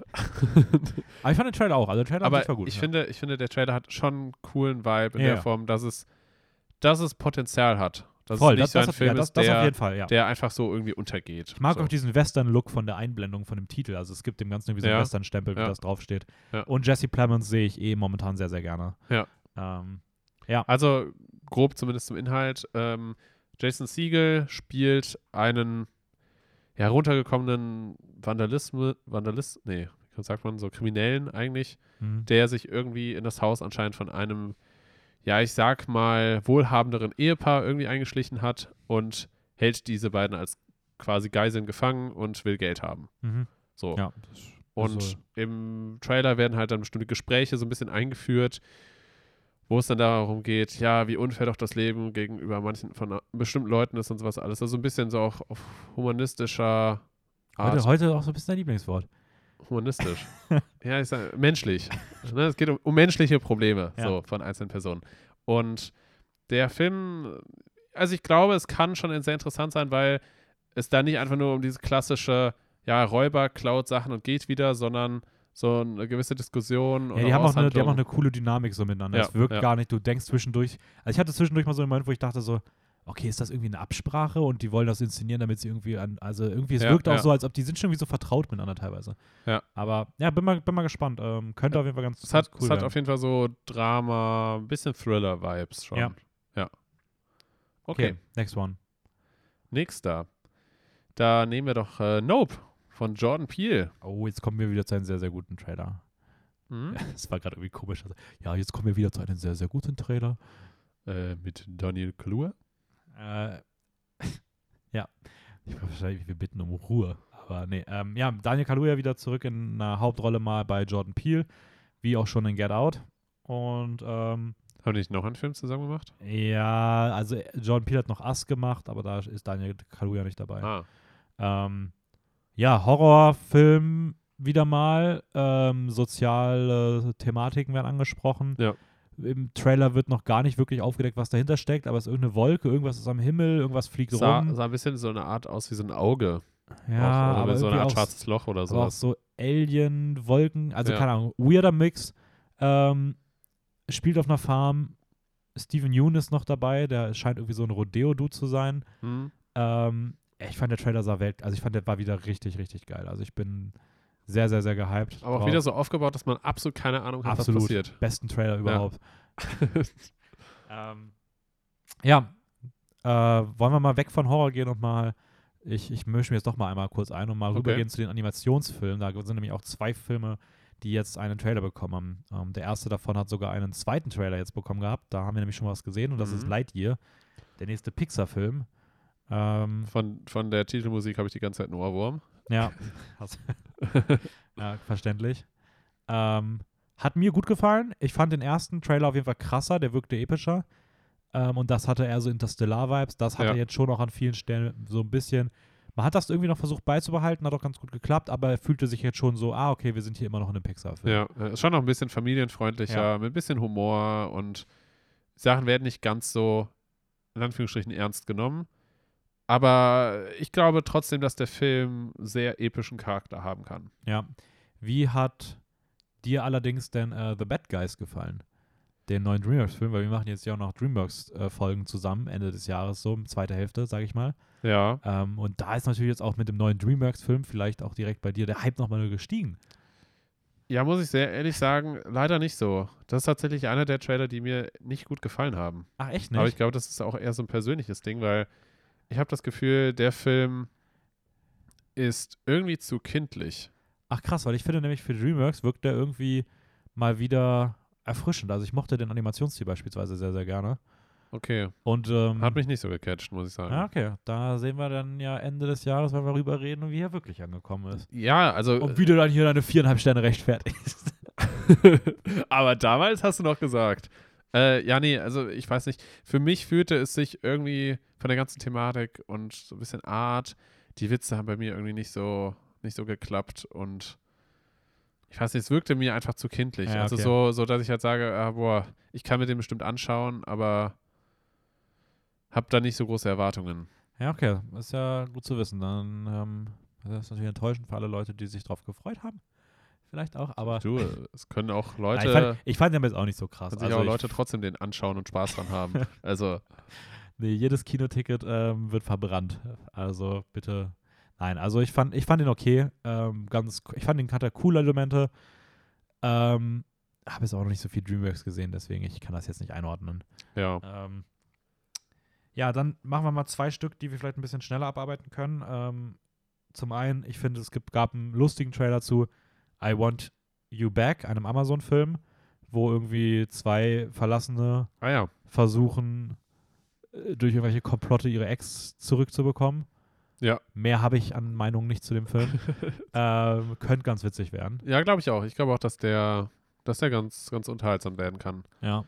Und ein zweiter, der auch ähm, ganz gut werden kann, äh, ist dann No Exit noch. Ja. Äh, wo es um eine Frau geht, die irgendwie, ich weiß nicht, ist auch, glaube ich, ein bisschen paranoid irgendwie schon war und dann irgendwann entdeckt sie aber auch noch auf einem Parkplatz ein Kind, was in einem Van eingesperrt Man ist. muss und- aber dazu sagen, sie ist schon auf der Flucht vor der Polizei, Ja. weil sie eigentlich vorher mal eingesperrt war oder sowas, wegen vielleicht psychischen. Ja, irgendwie sowas. Ja. Und sie sieht ein Kind in einem Van und will das befreien und dafür geht sie in so eine Art Diner oder irgendwie sowas. Also, ich, also das spielt ja beides zusammen. Also ich glaube, sie war schon auf der Flucht vor der Polizei und ist dann wegen Schneesturm oder sowas oder Ja, wegen schlechtem Wetter Ja. an diesem Diner halt angekommen.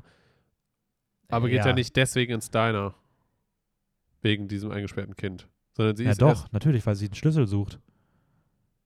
Sie braucht, ja, sie kommt nicht rein und deswegen will sie reingehen und will irgendwie gucken, ob sie heimlich an den Schlüssel kommen kann. Und dort gerät sie dann aber irgendwie in irgendwie, keine Ahnung, in irgendein Pokerspiel auf einmal noch oder sowas. Also. Für mich wirkte es so, als wäre sie erst ins Diner gegangen. Nein, die ist doch schon so mit so einem Blick reingegangen und hat alle ganz, ähm, ganz Verdächtig verdächtig angeschaut, ja, ja. angeschaut. Und es wurde ja auch damit gespielt, dieses, wer, welcher von denen, sie versucht jetzt, also sie weiß nicht, wer Ja, davon das, gefällt. ja, das, das, das, das habe ich schon gecheckt. Aber ich dachte schon so, dass sie. Nee, sie hat ja auch zum Kind gesagt, ich komme wieder. Hm, Also, ja, heißt No Exit der Film, hat nun einen coolen Trailer, äh, könnte ein richtig guter Genrefilm werden. Ich fand den ganz cool. Ich weiß, dass er dir auch ganz gut gefallen hat. ja, ja, doch, doch. Ich bin, ich bin auch gespannt. Äh, haben wir noch zwei Trailer über. Ähm, welchen willst du zuerst? Also ich finde den Elvis-Trailer fucking cool. Oder? Ja. Ja, also ich muss auch sagen, ich glaube, das ist von denen heute mein Lieblingstrailer. Also, wenn ihr euch einen Trailer anschaut, äh, schaut euch bitte diesen unfassbar geilen Elvis-Trailer an. Ja. What the fuck, wo kommt das denn her? Hä? Also, es, es war richtig seltsam, weil ich habe mir den angeschaut, somit als einer der letzten Trailer und wurde in so einen Sog irgendwie reingezogen. Äh, so, es ist halt auch wieder so so Biographical Movie, Mhm. so ähnlich wie äh, Rocketman und äh, Bohemian Rhapsody. Genau, genau, genau.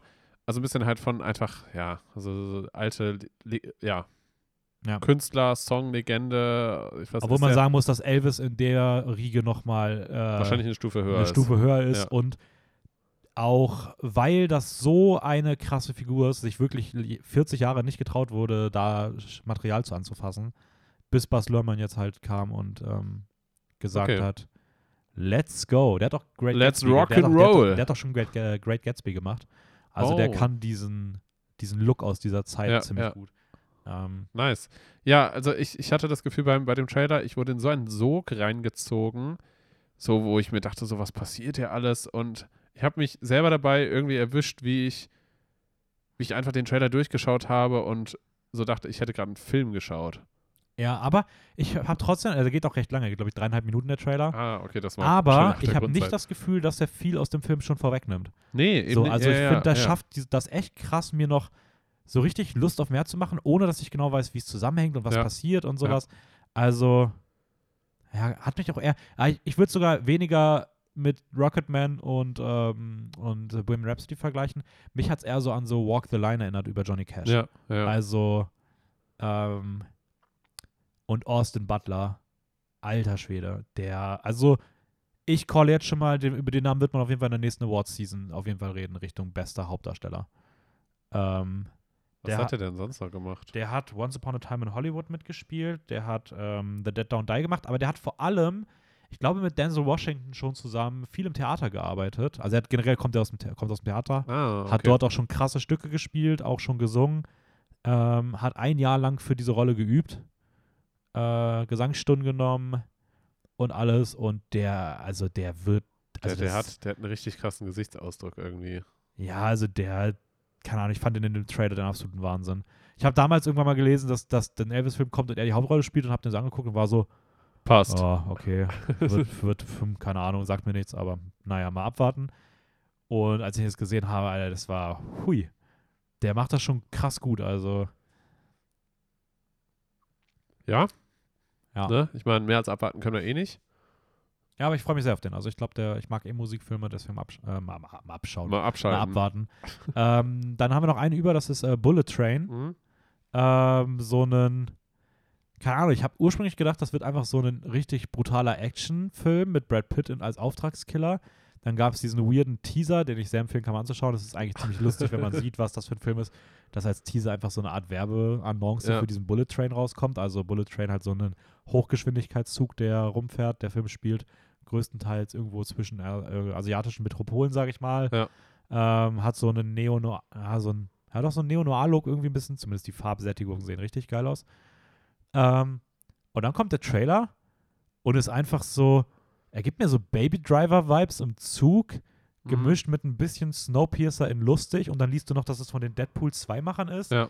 Also es macht schon Sinn, dass es so aufgezogen ist. Also, aber es ist, äh, ja, bin ich, bin ich auch mal gespannt, wie, wie sie das genau umsetzen. Also wie viel, ob das dann zu viel Humor wird oder Er war aber auch schon, also er hat doch schon mal wieder auch ein bisschen weiß, mehr ja, ja. Brutalität gesehen. ja, so. das schon, ja. Und äh, ich muss sagen, ich fand Brad Pitt in dem Trailer schon sehr, sehr lustig. Also er war die ganze Zeit so, hey, chill, dude, I don't know you. also, He stabbed me. Ja. also ich, ja, Ahnung, bin mal, bin mal sehr gespannt, aber der Trailer hat auf jeden Fall bei mir sehr, sehr viel Lust auf mehr gemacht. Ja. Ähm, und ich bin fast froh, dass es sowas ist, weil einfach nur so ein Action-Ding hätte ich auch gedacht, ja, okay, ganz, wenn er richtig gut wird, geil. Aber so denke ich mir, okay, Ja. äh, fühlt sich. es, es fühlt sich auf jeden Fall nach mehr Unterhaltung an, als wenn man einfach nur ein Rumgekloppe von guten Choreos sieht. ja, und so. stell mal vor, die Chores sind da nicht mal gut. Dann, dann Das- ist ganz schwierig. ist richtig schwierig.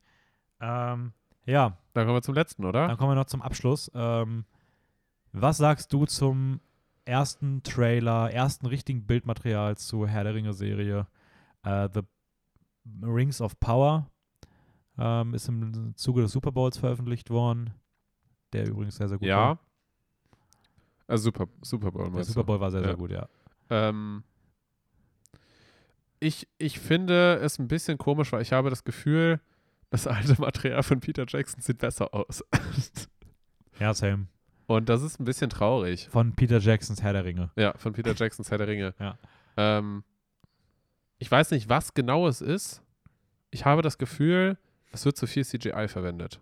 Und deswegen sieht es unnatürlich Mhm. aus. Man will diese künstliche Welt so gezwungen erzeugen, Mhm. aber vergisst dabei, was wahrscheinlich die Fans gewohnt sind und mögen. Ja, also keine Ahnung, sehe ich ziemlich ähnlich. Mich hat es vom Look halt sehr an Hobbit, ja, Hobbit erinnert, Ja. den ich vom Look gar nicht mag, ähm, aus den gleichen Gründen. Ja, Und äh, als ich das gesehen habe, war ich sehr enttäuscht. Gerade weil ich auch das nach diesem Teaser, wo die dieses, diese Title Card ja, komplett ohne CGI gemacht haben, dachte ich so, oh geil, handge handgemachte Sachen. Ey, das wird ja der absolute Wahnsinn. Die ersten Fotos sahen geil aus. Ich habe so, eine, so ein bisschen auch so eine Game of Thrones Optik erwartet. Vielleicht auch falsche Erwartungshaltung, aber dass es dann am Ende so ein CGI-Ding ist und alle, auch die Figuren sehen alle so glatt geleckt irgendwie Ja. aus. Äh, ich habe auch einen Bericht gelesen, wo auch sich das sehr ausführlich angeguckt wurde von Leuten, die definitiv viel, viel tiefer drin sind als ich. Und die haben auch teilweise von so ein paar Sachen gespielt, äh, gesprochen, die sie halt wirklich für eine Schande halten. Ja. Zum Beispiel war ja sowas, dass da die weibliche Zwergin kein, Bart hat. kein Bart hatte. So. Und Das Ja. ist halt, aber das ist so ein kleines Ding, weil für mich ist halt wieder genau dieses, dieses Ding, es muss alles clean und gut aussehen.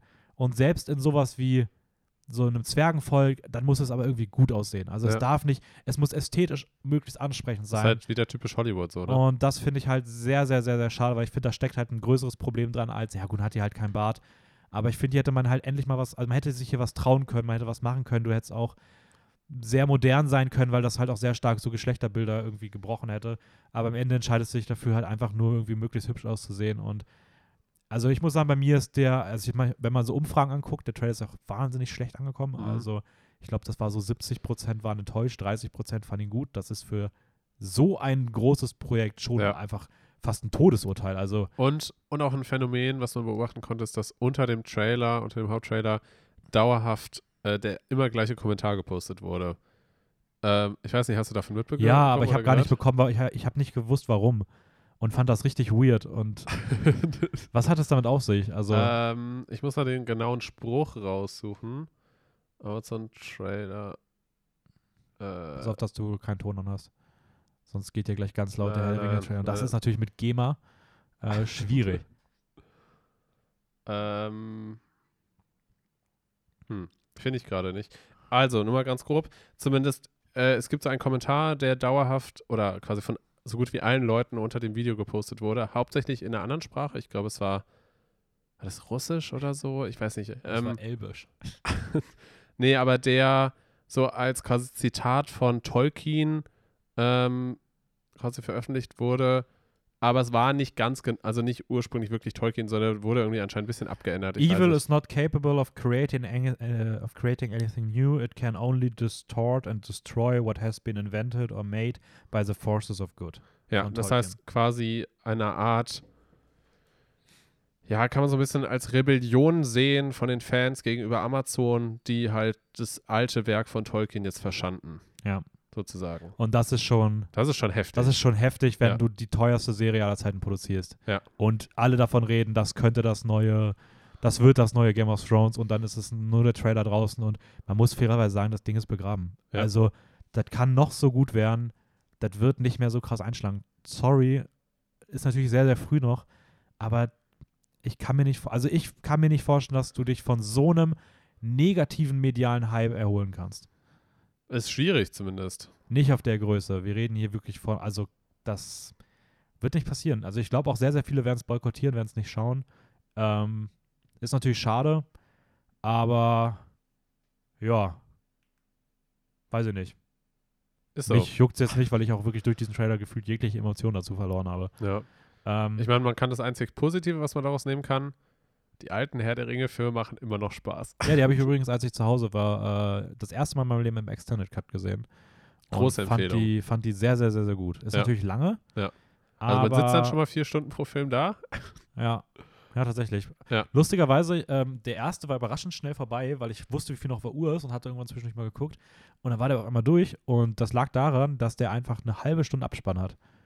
Weil am Ende. Halbe Stunde. Ja, weil, dann, weil die letzten 20 Minuten des Abspanns ähm, ist ein Dank an dieses, an diese Herr der Ringe-Unterstützer. oh, Und dann laufen da einfach für 20 Minuten alle tausende Namen lang.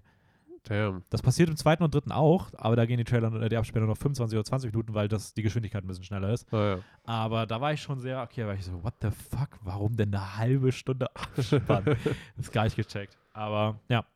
Ähm, ich würde sagen, wir gehen mal rüber jetzt zum letzten Teil für heute. Ähm, wir quatschen ein bisschen über Sachen, die wir gesehen haben. Ja. Ähm, ja, wir waren zu Hause, wir waren weg, wir haben ein bisschen was geschaut. Und für heute haben wir uns einfach mal überlegt, wir, wir werfen das mal alles zusammen, was so relevant und aktuell ist und quatschen darüber ein bisschen. Ja. Ähm, ich habe mehr gesehen, das heißt, ich würde zwischendurch mal einfach mal ein paar Stück abrappen. Voll okay. Ähm, aber du kannst einfach mal, mit was magst du starten? Wir heben uns eins bis zum Ende auf, aber Also wir können ja mal direkt äh, ne, den Scheiß abhandeln. Kingsman oder The Kingsman. Ich weiß gar nicht mehr genau, wie er heißt. oder es ist auch egal, wie es heißt. Ja, genau. Also der, ich sag mal, Ursprungsfilm so ein bisschen von den bisherigen. Ah, das möchte gern Prequel. Genau, das möchte gern Prequel, was aber irgendwie kein Prequel ist, beziehungsweise gefühlt nur in den letzten fünf Minuten, weil die restliche Handlung also einfach so irrelevant ist für Kingsman selber, also zumindest für diese Organisation. Es wird dann halt so als großes Hängeschild da angeprangert und gesagt, hey, ja, damit äh, irgendwelche schlimmen Welt, weiß ich nicht, Kriege in irgendeiner Form vermieden werden können, machen wir jetzt diese Organisation. Aber diese ganze Vorgeschichte davon ist, ich weiß nicht, es fühlt sich schon fast an, als, als hätte man irgendwie so einen Kinderfilm geschaut, der auf Erwachsenen tun will. Ja, also was hat Kingsman immer ausgezeichnet? Gut gemachte Action. Ja. Hat der Film eine Szene, die man da reinpacken könnte. Das ist der Kampf gegen Rasputin. Der Rest sieht nur nach 15 aus und scheiße. Problem: Rasputin ist als Figur auch sehr kindlich, albern, lächerlich. Maybe sogar ein bisschen rassistisch, ich bin mir da nicht sicher. Wie man das einordnet, ja. Aber ich finde es schon irgendwie komisch, wie man ihn darstellt. Das hat sich ja nicht geändert und trotzdem würde ich ihn als Bestes im Film bezeichnen. Das ist auch irgendwie schon ein sehr hartes Urteil. Ähm, dann hatte Kingsman immer so einen Gentleman-Look. Das ist eigentlich das, was das immer am meisten ausgezeichnet hat. Ja. Das verkörpert hier niemand. Ralph Fiennes ist als Kingsman eine absolute Katastrophe. Beziehungsweise das Gentleman wird ja nur dadurch ausgezeichnet, dass die Leute einen Anzug anhaben. Ja, dass sie reich sind. Oh, cool. Oh, wow, okay. Ja. Und dass sie sich eloquent immer ausdrücken konnten. Hier redet jeder wie dahergelaufener Theaterschauspieler. Ja. Also, keine Ahnung, ich finde, die einzige Person, die natürlich war, war, äh, war diese Assistentin. Patty oder? Ich, weiß, ich weiß Mhm. nicht, wie sie hieß.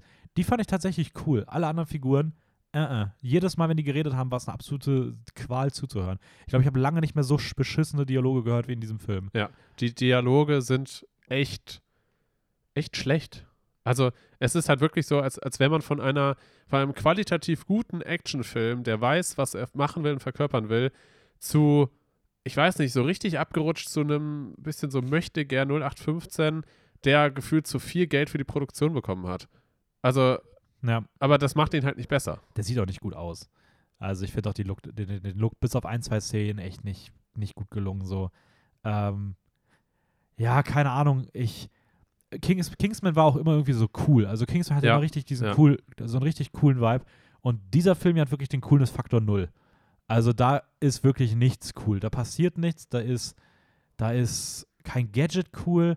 Dann hast du irgendwie so diese Hoffnung gehabt, dass irgendwie so ein bisschen dieses Kriegssetting eingebaut wird und damit irgendwas Neues passiert, weil so diese Kingsman-Choreo-Kram oder Sachen im Krieg, in so einem Kriegssetting, könnte geil sein. Wird nichts mitgemacht, gar nichts. Das ist so öde. Ich finde auch generell sehr viel von diesem äh, Krieg, als dann der Sohn an die Front geht, weil darauf läuft es ja irgendwie sehr viel hinaus, beziehungsweise es, es wurde schon von Anfang an angeteasert, dass der Sohn von dem Hauptcharakter quasi, der ja später die Kingsman gründet, Mhm. dass der dann in den Krieg will Ja. oder was, weil anscheinend das, also es soll halt so ein bisschen angedeutet werden, ja, bevor dem Ersten Weltkrieg, da haben sich so viele freiwillig gemeldet und ähm, mehr oder weniger wollten alle Jugendlichen freiwillig in den Krieg, um halt dem eigenen Land zu dienen und so. Das wird da halt angedeutet und dass er dann aufgezogen wird, dass er halt nicht in den Krieg darf und sowas alles. Äh, ja, okay, dann läuft das alles darauf hinaus, dass er in den Krieg geht. Und das, was dann dort passiert, finde ich also Es total ist- fragwürdig. Es ist konstruiert. Es, Es ist super konstruiert und da sind so viele Logikfehler auch mit drin. Also du kannst mir nicht erzählen, dass jemand, dass jemand da aufs Schlachtfeld rennt und mit einem anderen Dude auf seinem Rücken nicht abgeschossen wird.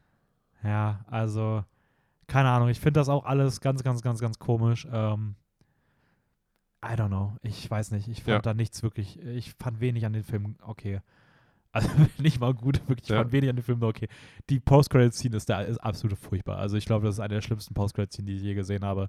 Äh, das gibt diesem ganzen Film nochmal so einen ekligen Stempel und drückt es auch direkt in so eine Trash-Action-Richtung. Der ist absoluter Trash. Ja, also keine Ahnung.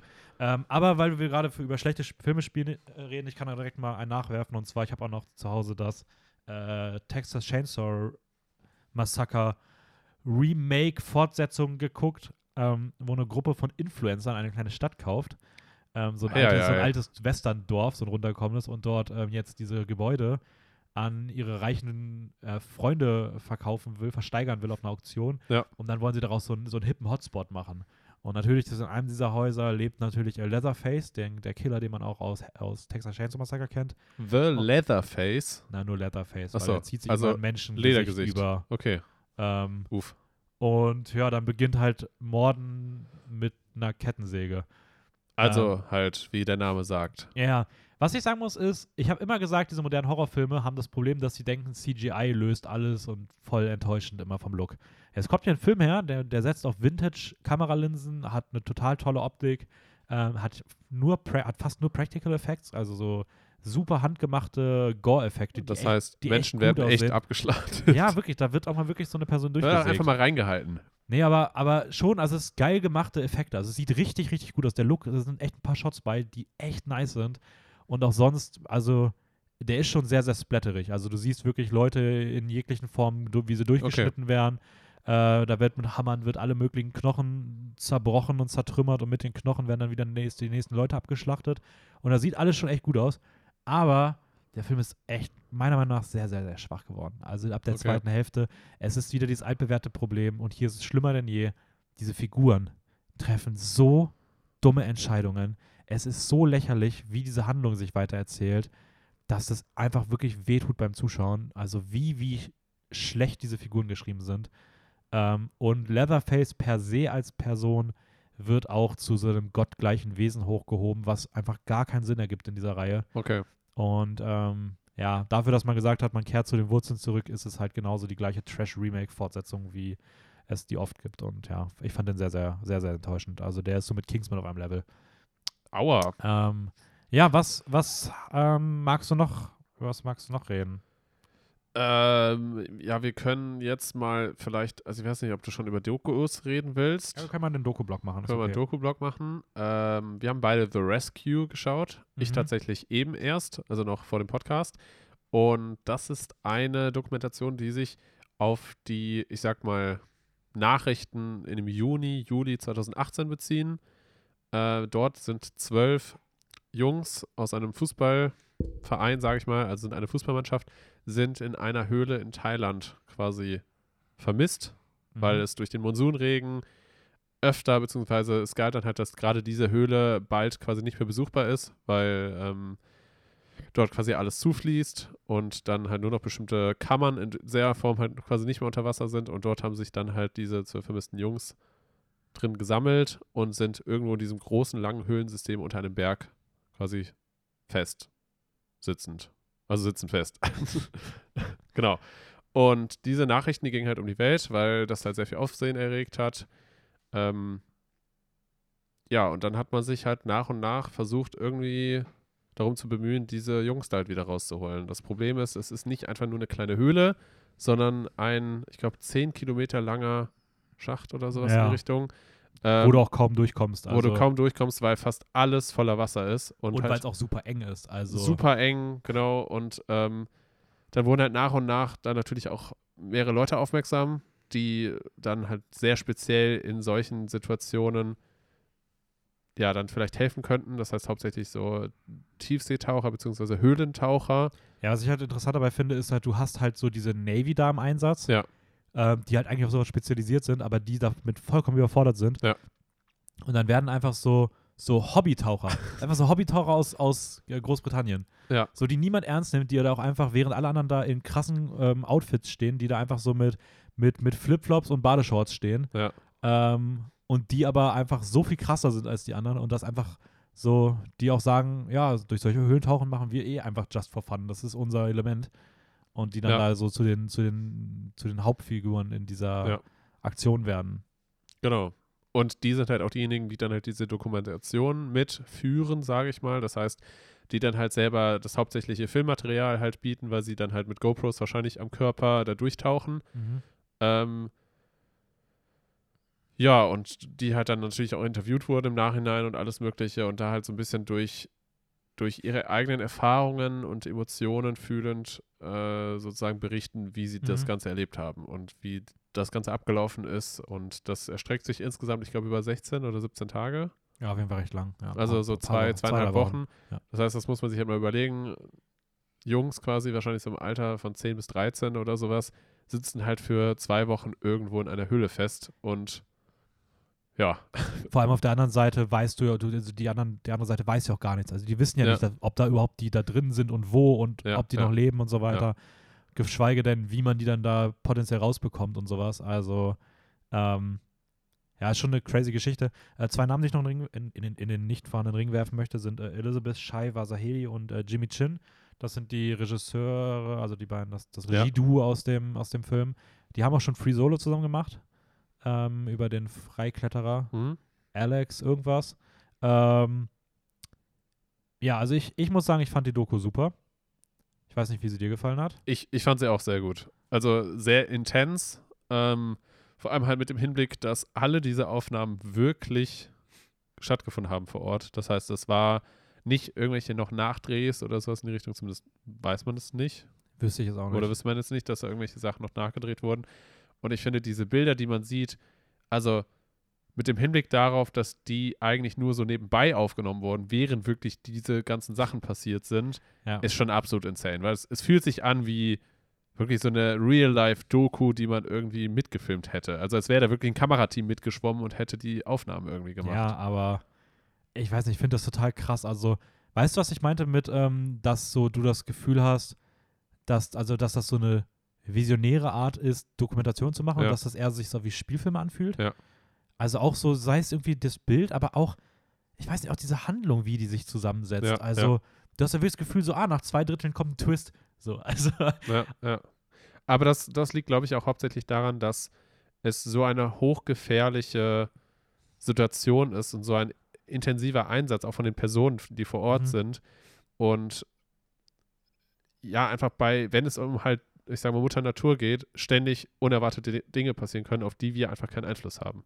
Wie halt so ein Monsunregen oder sowas, wo es dann heißt, okay, shit, wenn wir jetzt noch ein, zwei Tage länger warten, dann haben wir keine Chance mehr. So in die Richtung. Und dann, dann sind die Leute gezwungen, Dinge dort zu machen und einzugreifen und sich in Lebensgefahr zu begeben. Und das, das ist schon, schon sehr beeindruckend und Ja. ich weiß nicht, es ist schwierig einzuordnen. ja, also wenn ihr eine richtig, richtig, richtig gute Doku sehen wollt, ähm, äh, The Rescue ist auf Disney Plus, glaube ich, verfügbar. Ja. Ähm, ist für mich bisher die beste Doku des Jahres und ich habe schon ein paar jetzt gesehen, weil immer wenn ich Zug fahre, gucke ich Dokus. Und äh, ich würde noch ein paar da hinterherwerfen, die ich auch noch gesehen habe, das Ja. mache ich ein bisschen schneller. Ähm, eine, die wir auch noch erst vorhatten, noch ein bisschen ausführlicher zu besprechen, haben wir jetzt aber, also lassen wir jetzt aber, ist äh, Summer of Soul, der große Oscar-Favorit. Mhm. Ähm, da geht es darum, dass ja alle Welt das legendäre Woodstock Festival kennt. Aber zur gleichen Zeit, wie das Woodstock Festival, lief parallel ähm, auch noch ein anderes Festival. Und zwar das Harlem Cultural Festival, was von der Black Society für die Black Society war. Wo auch so Leute wie Stevie Wonder beispielsweise aufgetreten sind. Mhm. Ähm, ein riesiges Event. Ähm, auch einen ganz, ganz, ganz, ganz großen Einfluss hatte auf das damalige so Social Movement und ähm, Black Power Bewegung und diese ganzen Sachen. Und es wurde auch live mitgefilmt. Also es war ein Fernsehteam da, die das gefilmt haben. Und die haben einfach danach diese Aufnahmen genommen und einfach versteckt in einem Archiv, damit bloß niemand sieht, was dort passiert ist. Und da lagen die für 50 Jahre. Und du hast, halt, du hast halt ein Event, was für die Leute dort das Wichtigste wahrscheinlich mit war, was sie in ihrem frühen Leben irgendwie gemacht haben, wo so viel ja losgetreten wurde, was dann auch später kam, ähm, dass die auch gesagt haben, parallel war auch die Mondlandung. Da wurde halt auch gesagt, so, ja, scheiß auf die Mondlandung, da haben wir jetzt hier nichts von. Es geht darum, dass es uns besser geht. Ja. Und mich interessiert diese Mondlandung nicht, wenn die Weißen dafür Geld ausgeben wollen, dass sie irgendwo auf den Mond fliegen. Die sollen lieber das Geld nehmen, um die Bezirke auf der Erde irgendwie gleich zu machen und uns Ja. und so weiter und so fort.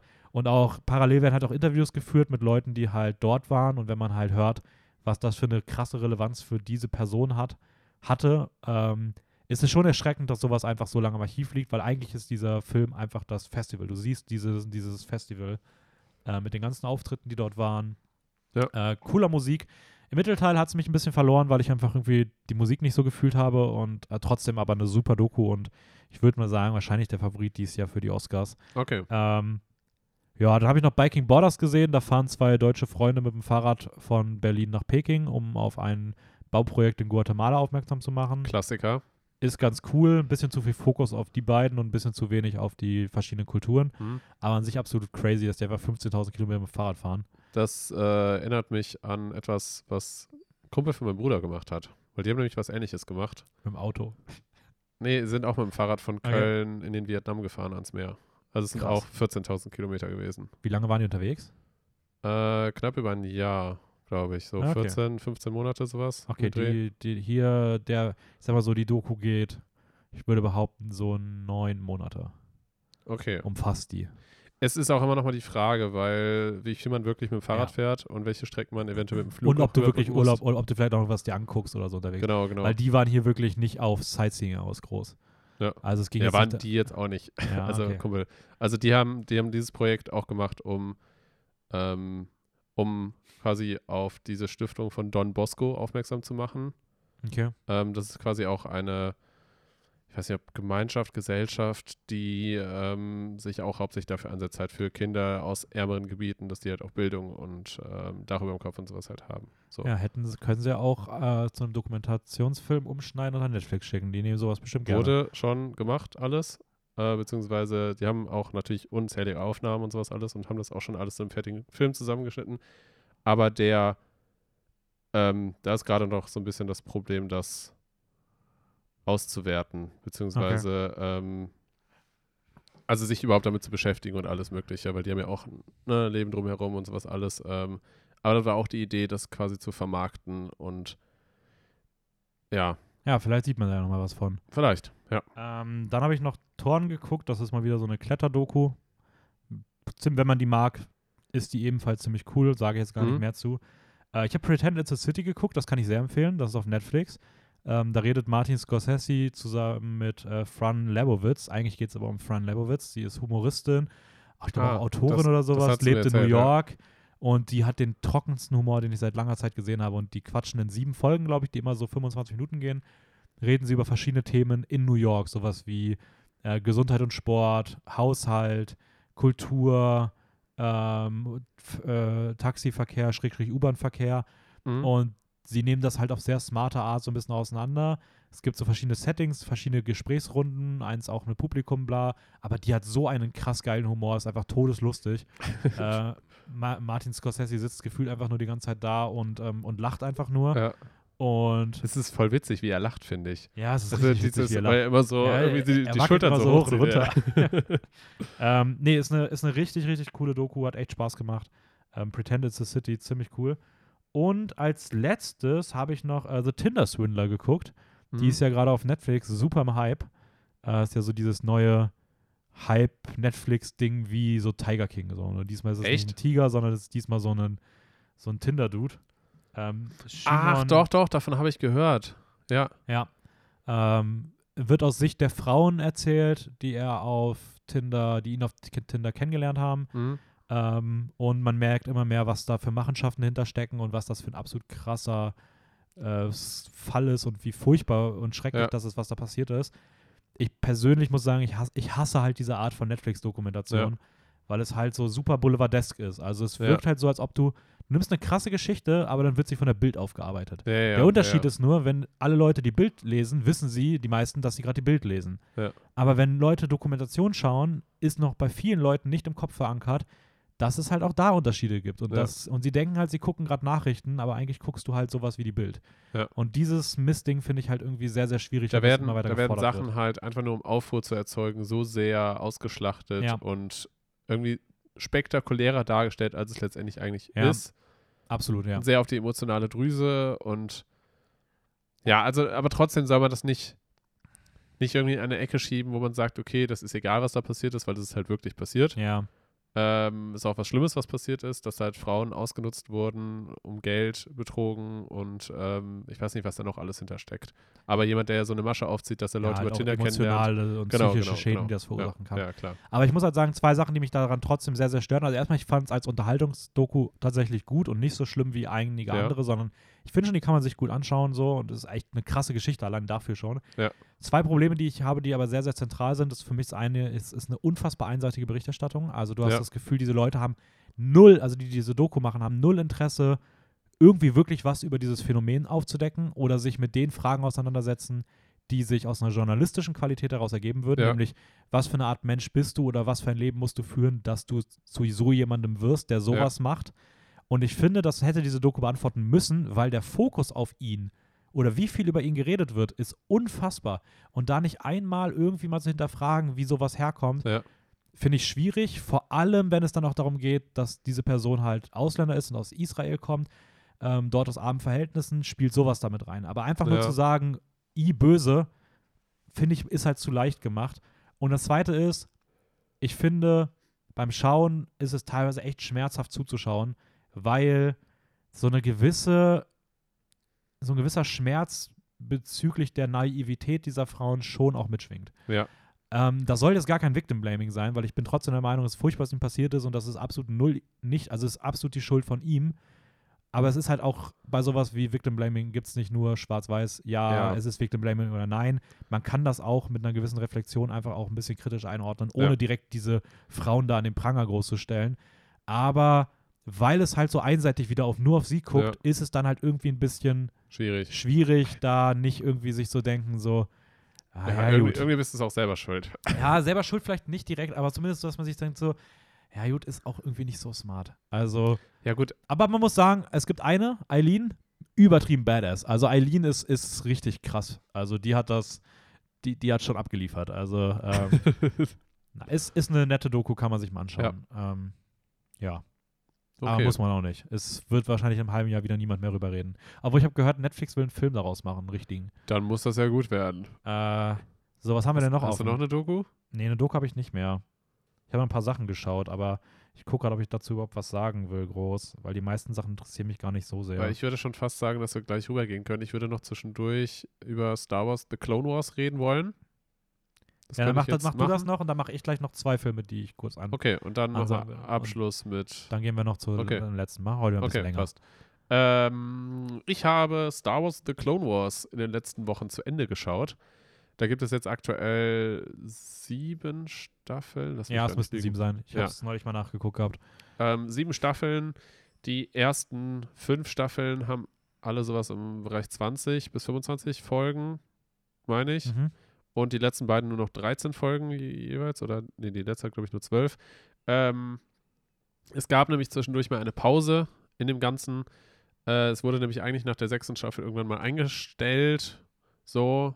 Ähm, und dann hat dann doch der Creator Dave Filoni, glaube ich, heißt er, ähm, dann doch nochmal eine finale Staffel gemacht, die sich dann auch mit den Geschehnissen aus dem dritten Film quasi überschneidet. Das heißt, der okay. dritte Ja, ursprüngliche Star Wars-Film, ähm, wo dann bekannterweise Anakin zu Darth Vader wird. So, also das heißt, diese Geschehnisse, Was? Nein, also diese Geschehnisse aus dem dritten Teil werden halt quasi mit aufgegriffen und parallel dazu erzählt. Mhm.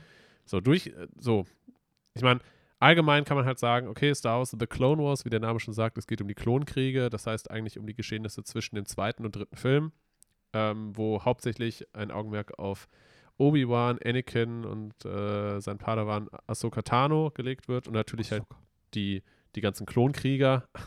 So, und halt sehr viele Missionen von diesen, wie sie halt eigentlich immer nur episodenhaft erzählt werden. Ähm, keine Ahnung, dann gibt es da auf dem Planeten mal irgendwie irgendwas zu tun oder da und halt ständig irgendwelche Kampfchoreos zwischen Klonen und Robotern und ja, ich sag mal, Laserschwert-Duelle natürlich zwischen verschiedenen Charakteren. Insgesamt kann man sagen, die Serie fängt am Anfang sehr kindlich an, einfach weil wahrscheinlich das Produktionsniveau noch nicht so hoch war. Ja, da stecke ich, da stecke ich auch Da steckt noch. nämlich Dennis gerade drin. In, in welcher Staffel bist du? erste Staffel durch. Erste Staffel durch. Ähm, ja, also gerade, ich finde, die ersten drei Staffeln sind noch sehr kindlich. Und so ab der vierten, fünften Staffel zieht es definitiv an. Dann tauchen auch noch mehr interessante Charaktere auf.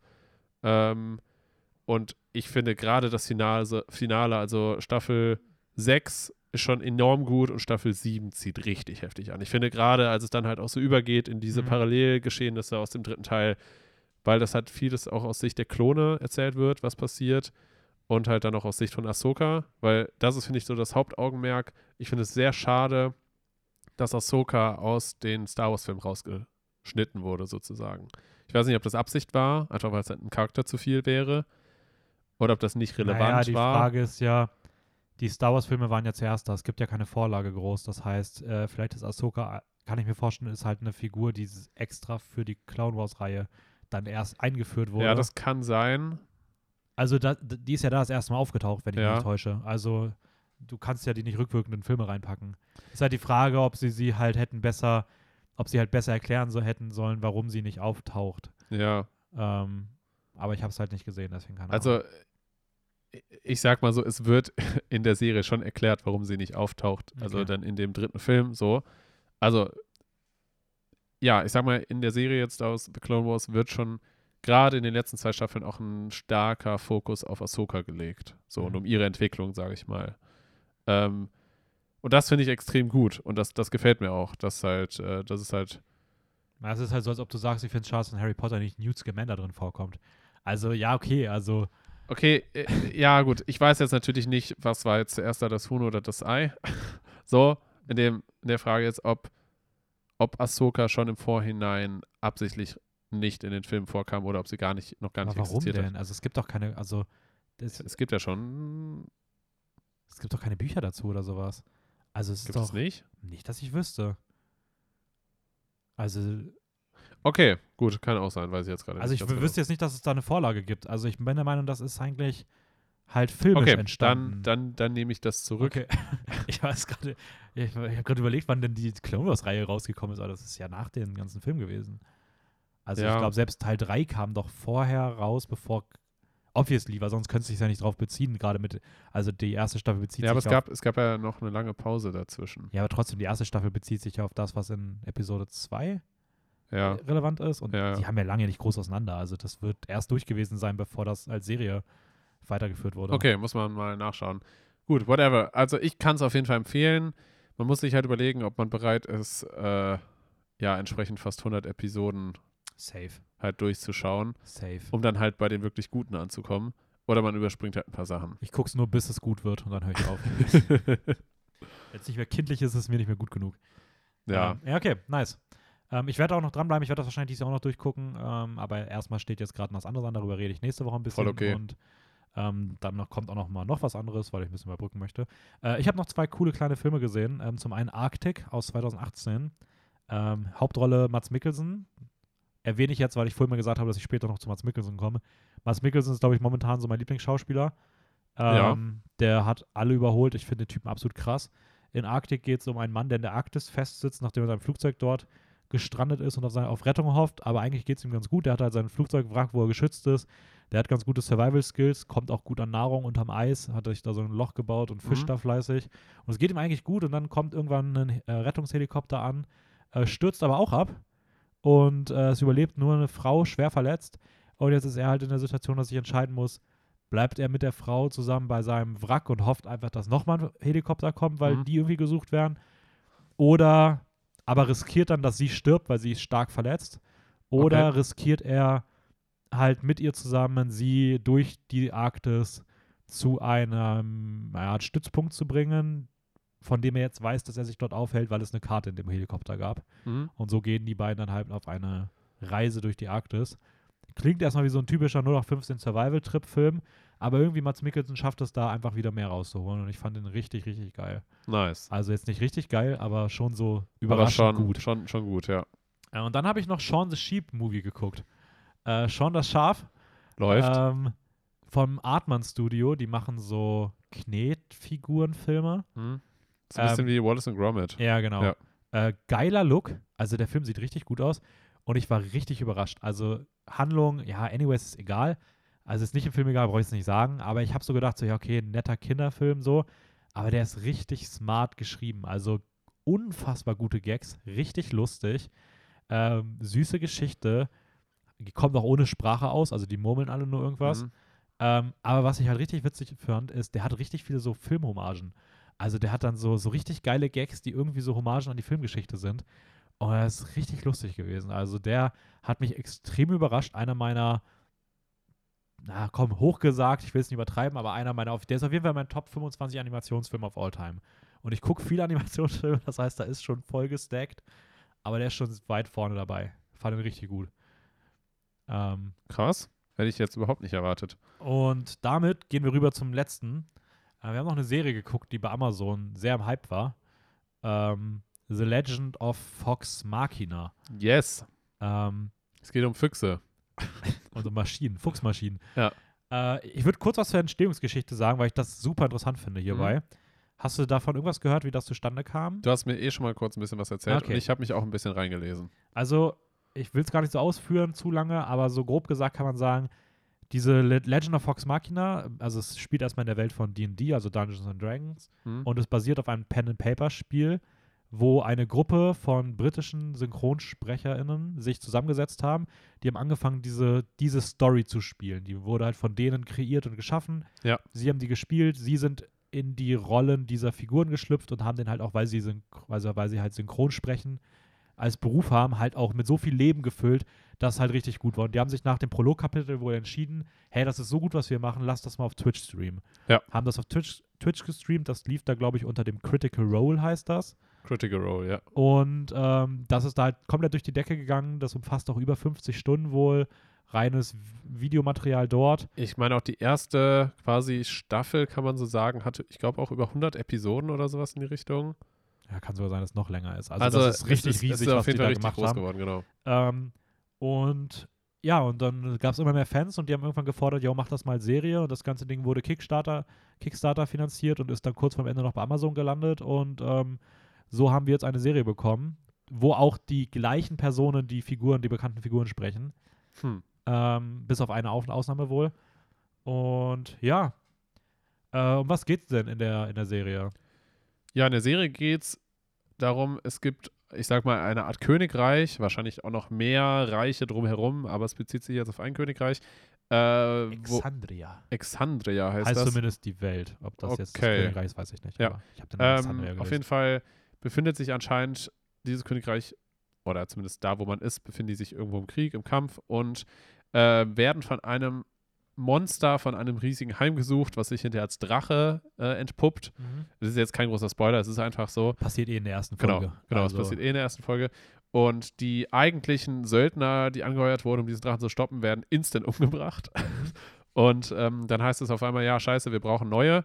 Und dann wird sich irgendwie zufällig, ja, er- ergibt sich das so, dass, ähm, dass eine, ich sag mal, Söldner-Kopfgeldjäger-Truppe, die eigentlich als sehr, ja, faul und Fa- ja, die sind faul, pleite und gerade mal wieder, sind gerade mal wieder pleite gegangen. Genau, sind gerade mal wieder pleite gegangen, beziehungsweise sie werden introduced alleine damit, dass sie in einer Taverne saufen und sich ständig betrinken und eigentlich kein Geld dafür haben, sich zu betrinken. Ja. Und, Und, sich dann noch prügeln. und sich dann prügeln mit den Leuten und dann irgendwie halt darauf aufmerksam werden, dass da halt Söldner gesucht werden und sich dann einfach mal da hinstellen und das machen wollen. ja, die heißen Fox Machina, da ja auch Genau. der Name. Genau. Und äh, ja, die begeben sich dann irgendwie anscheinend unter der Fittisch, unter der Fittiche, Fittische, Fittische. Fittiche Fittische. oder der Fittiche des Königs auf halt ein neues Abenteuer, was aber neben diesem Drachenangriff ähm, ja dann doch mehr Richtung einer Vergeltungsjagd geht Mhm. von einem Charakter von Vox Machina und da scheint dann doch noch mehr hinterzustecken. Ja, umfasst insgesamt zwölf Episoden. Die wurden auch ähnlich zu Arcane damals in so Dreierblöcken released und äh, gehen immer so 25 Minuten ungefähr. Ja. Ähm, ja, also erstmal muss ich sagen, ich finde die Gruppenzusammensetzung toll. Es gibt da diese Elfen-Ranger-Zwillinge, Vex Zwillinge, und Vex. ja. Dann gibt es den, ähm, den brutalen äh, Barbaren, Grog heißt der, glaube ich. Ist ja so ein, so ein bisschen so ein Riese-artig, aber ja, Ja. Genau. Also Oger, Ogerbarbar. irgendwie Oger sowas. Barbar, irgendwie sowas. Dann Also gibt es noch einen Gnom. so ein bisschen so der Masse in der ja, Gruppe. dann gibt es noch einen Gnom-Baden, also einen singenden Gnom, der ähm, auch Scanlans Hand äh, macht und mit seinem Gesang zaubern kann ähm, und eigentlich die ganze Zeit nur am Rumhuren ist. äh, dann gibt es noch äh, eine Heilerin Pike und ein, eine Dunkelelfenzauberin Ja. Caleth und halt Percy. Und Ja. Percy ist so ein Eigentlich 0815 Sieht aus wie. Ja, nein, würde ich gar nicht sagen. Ich finde, er sieht aus wie so jemand aus diesem viktorianischen London. Er hat ja auch so diese Maske und so Ja. den Look und diese, diese verspiegelten Gläser und, ein Revolver. Ja, ja, genau. Also, ähm, Also, er wirkt- smart. Also Percy, Percy wirkt so ein bisschen fehl am Platz in der Gruppe, weil er irgendwie gar nicht so in diese magische Welt direkt hineinpasst.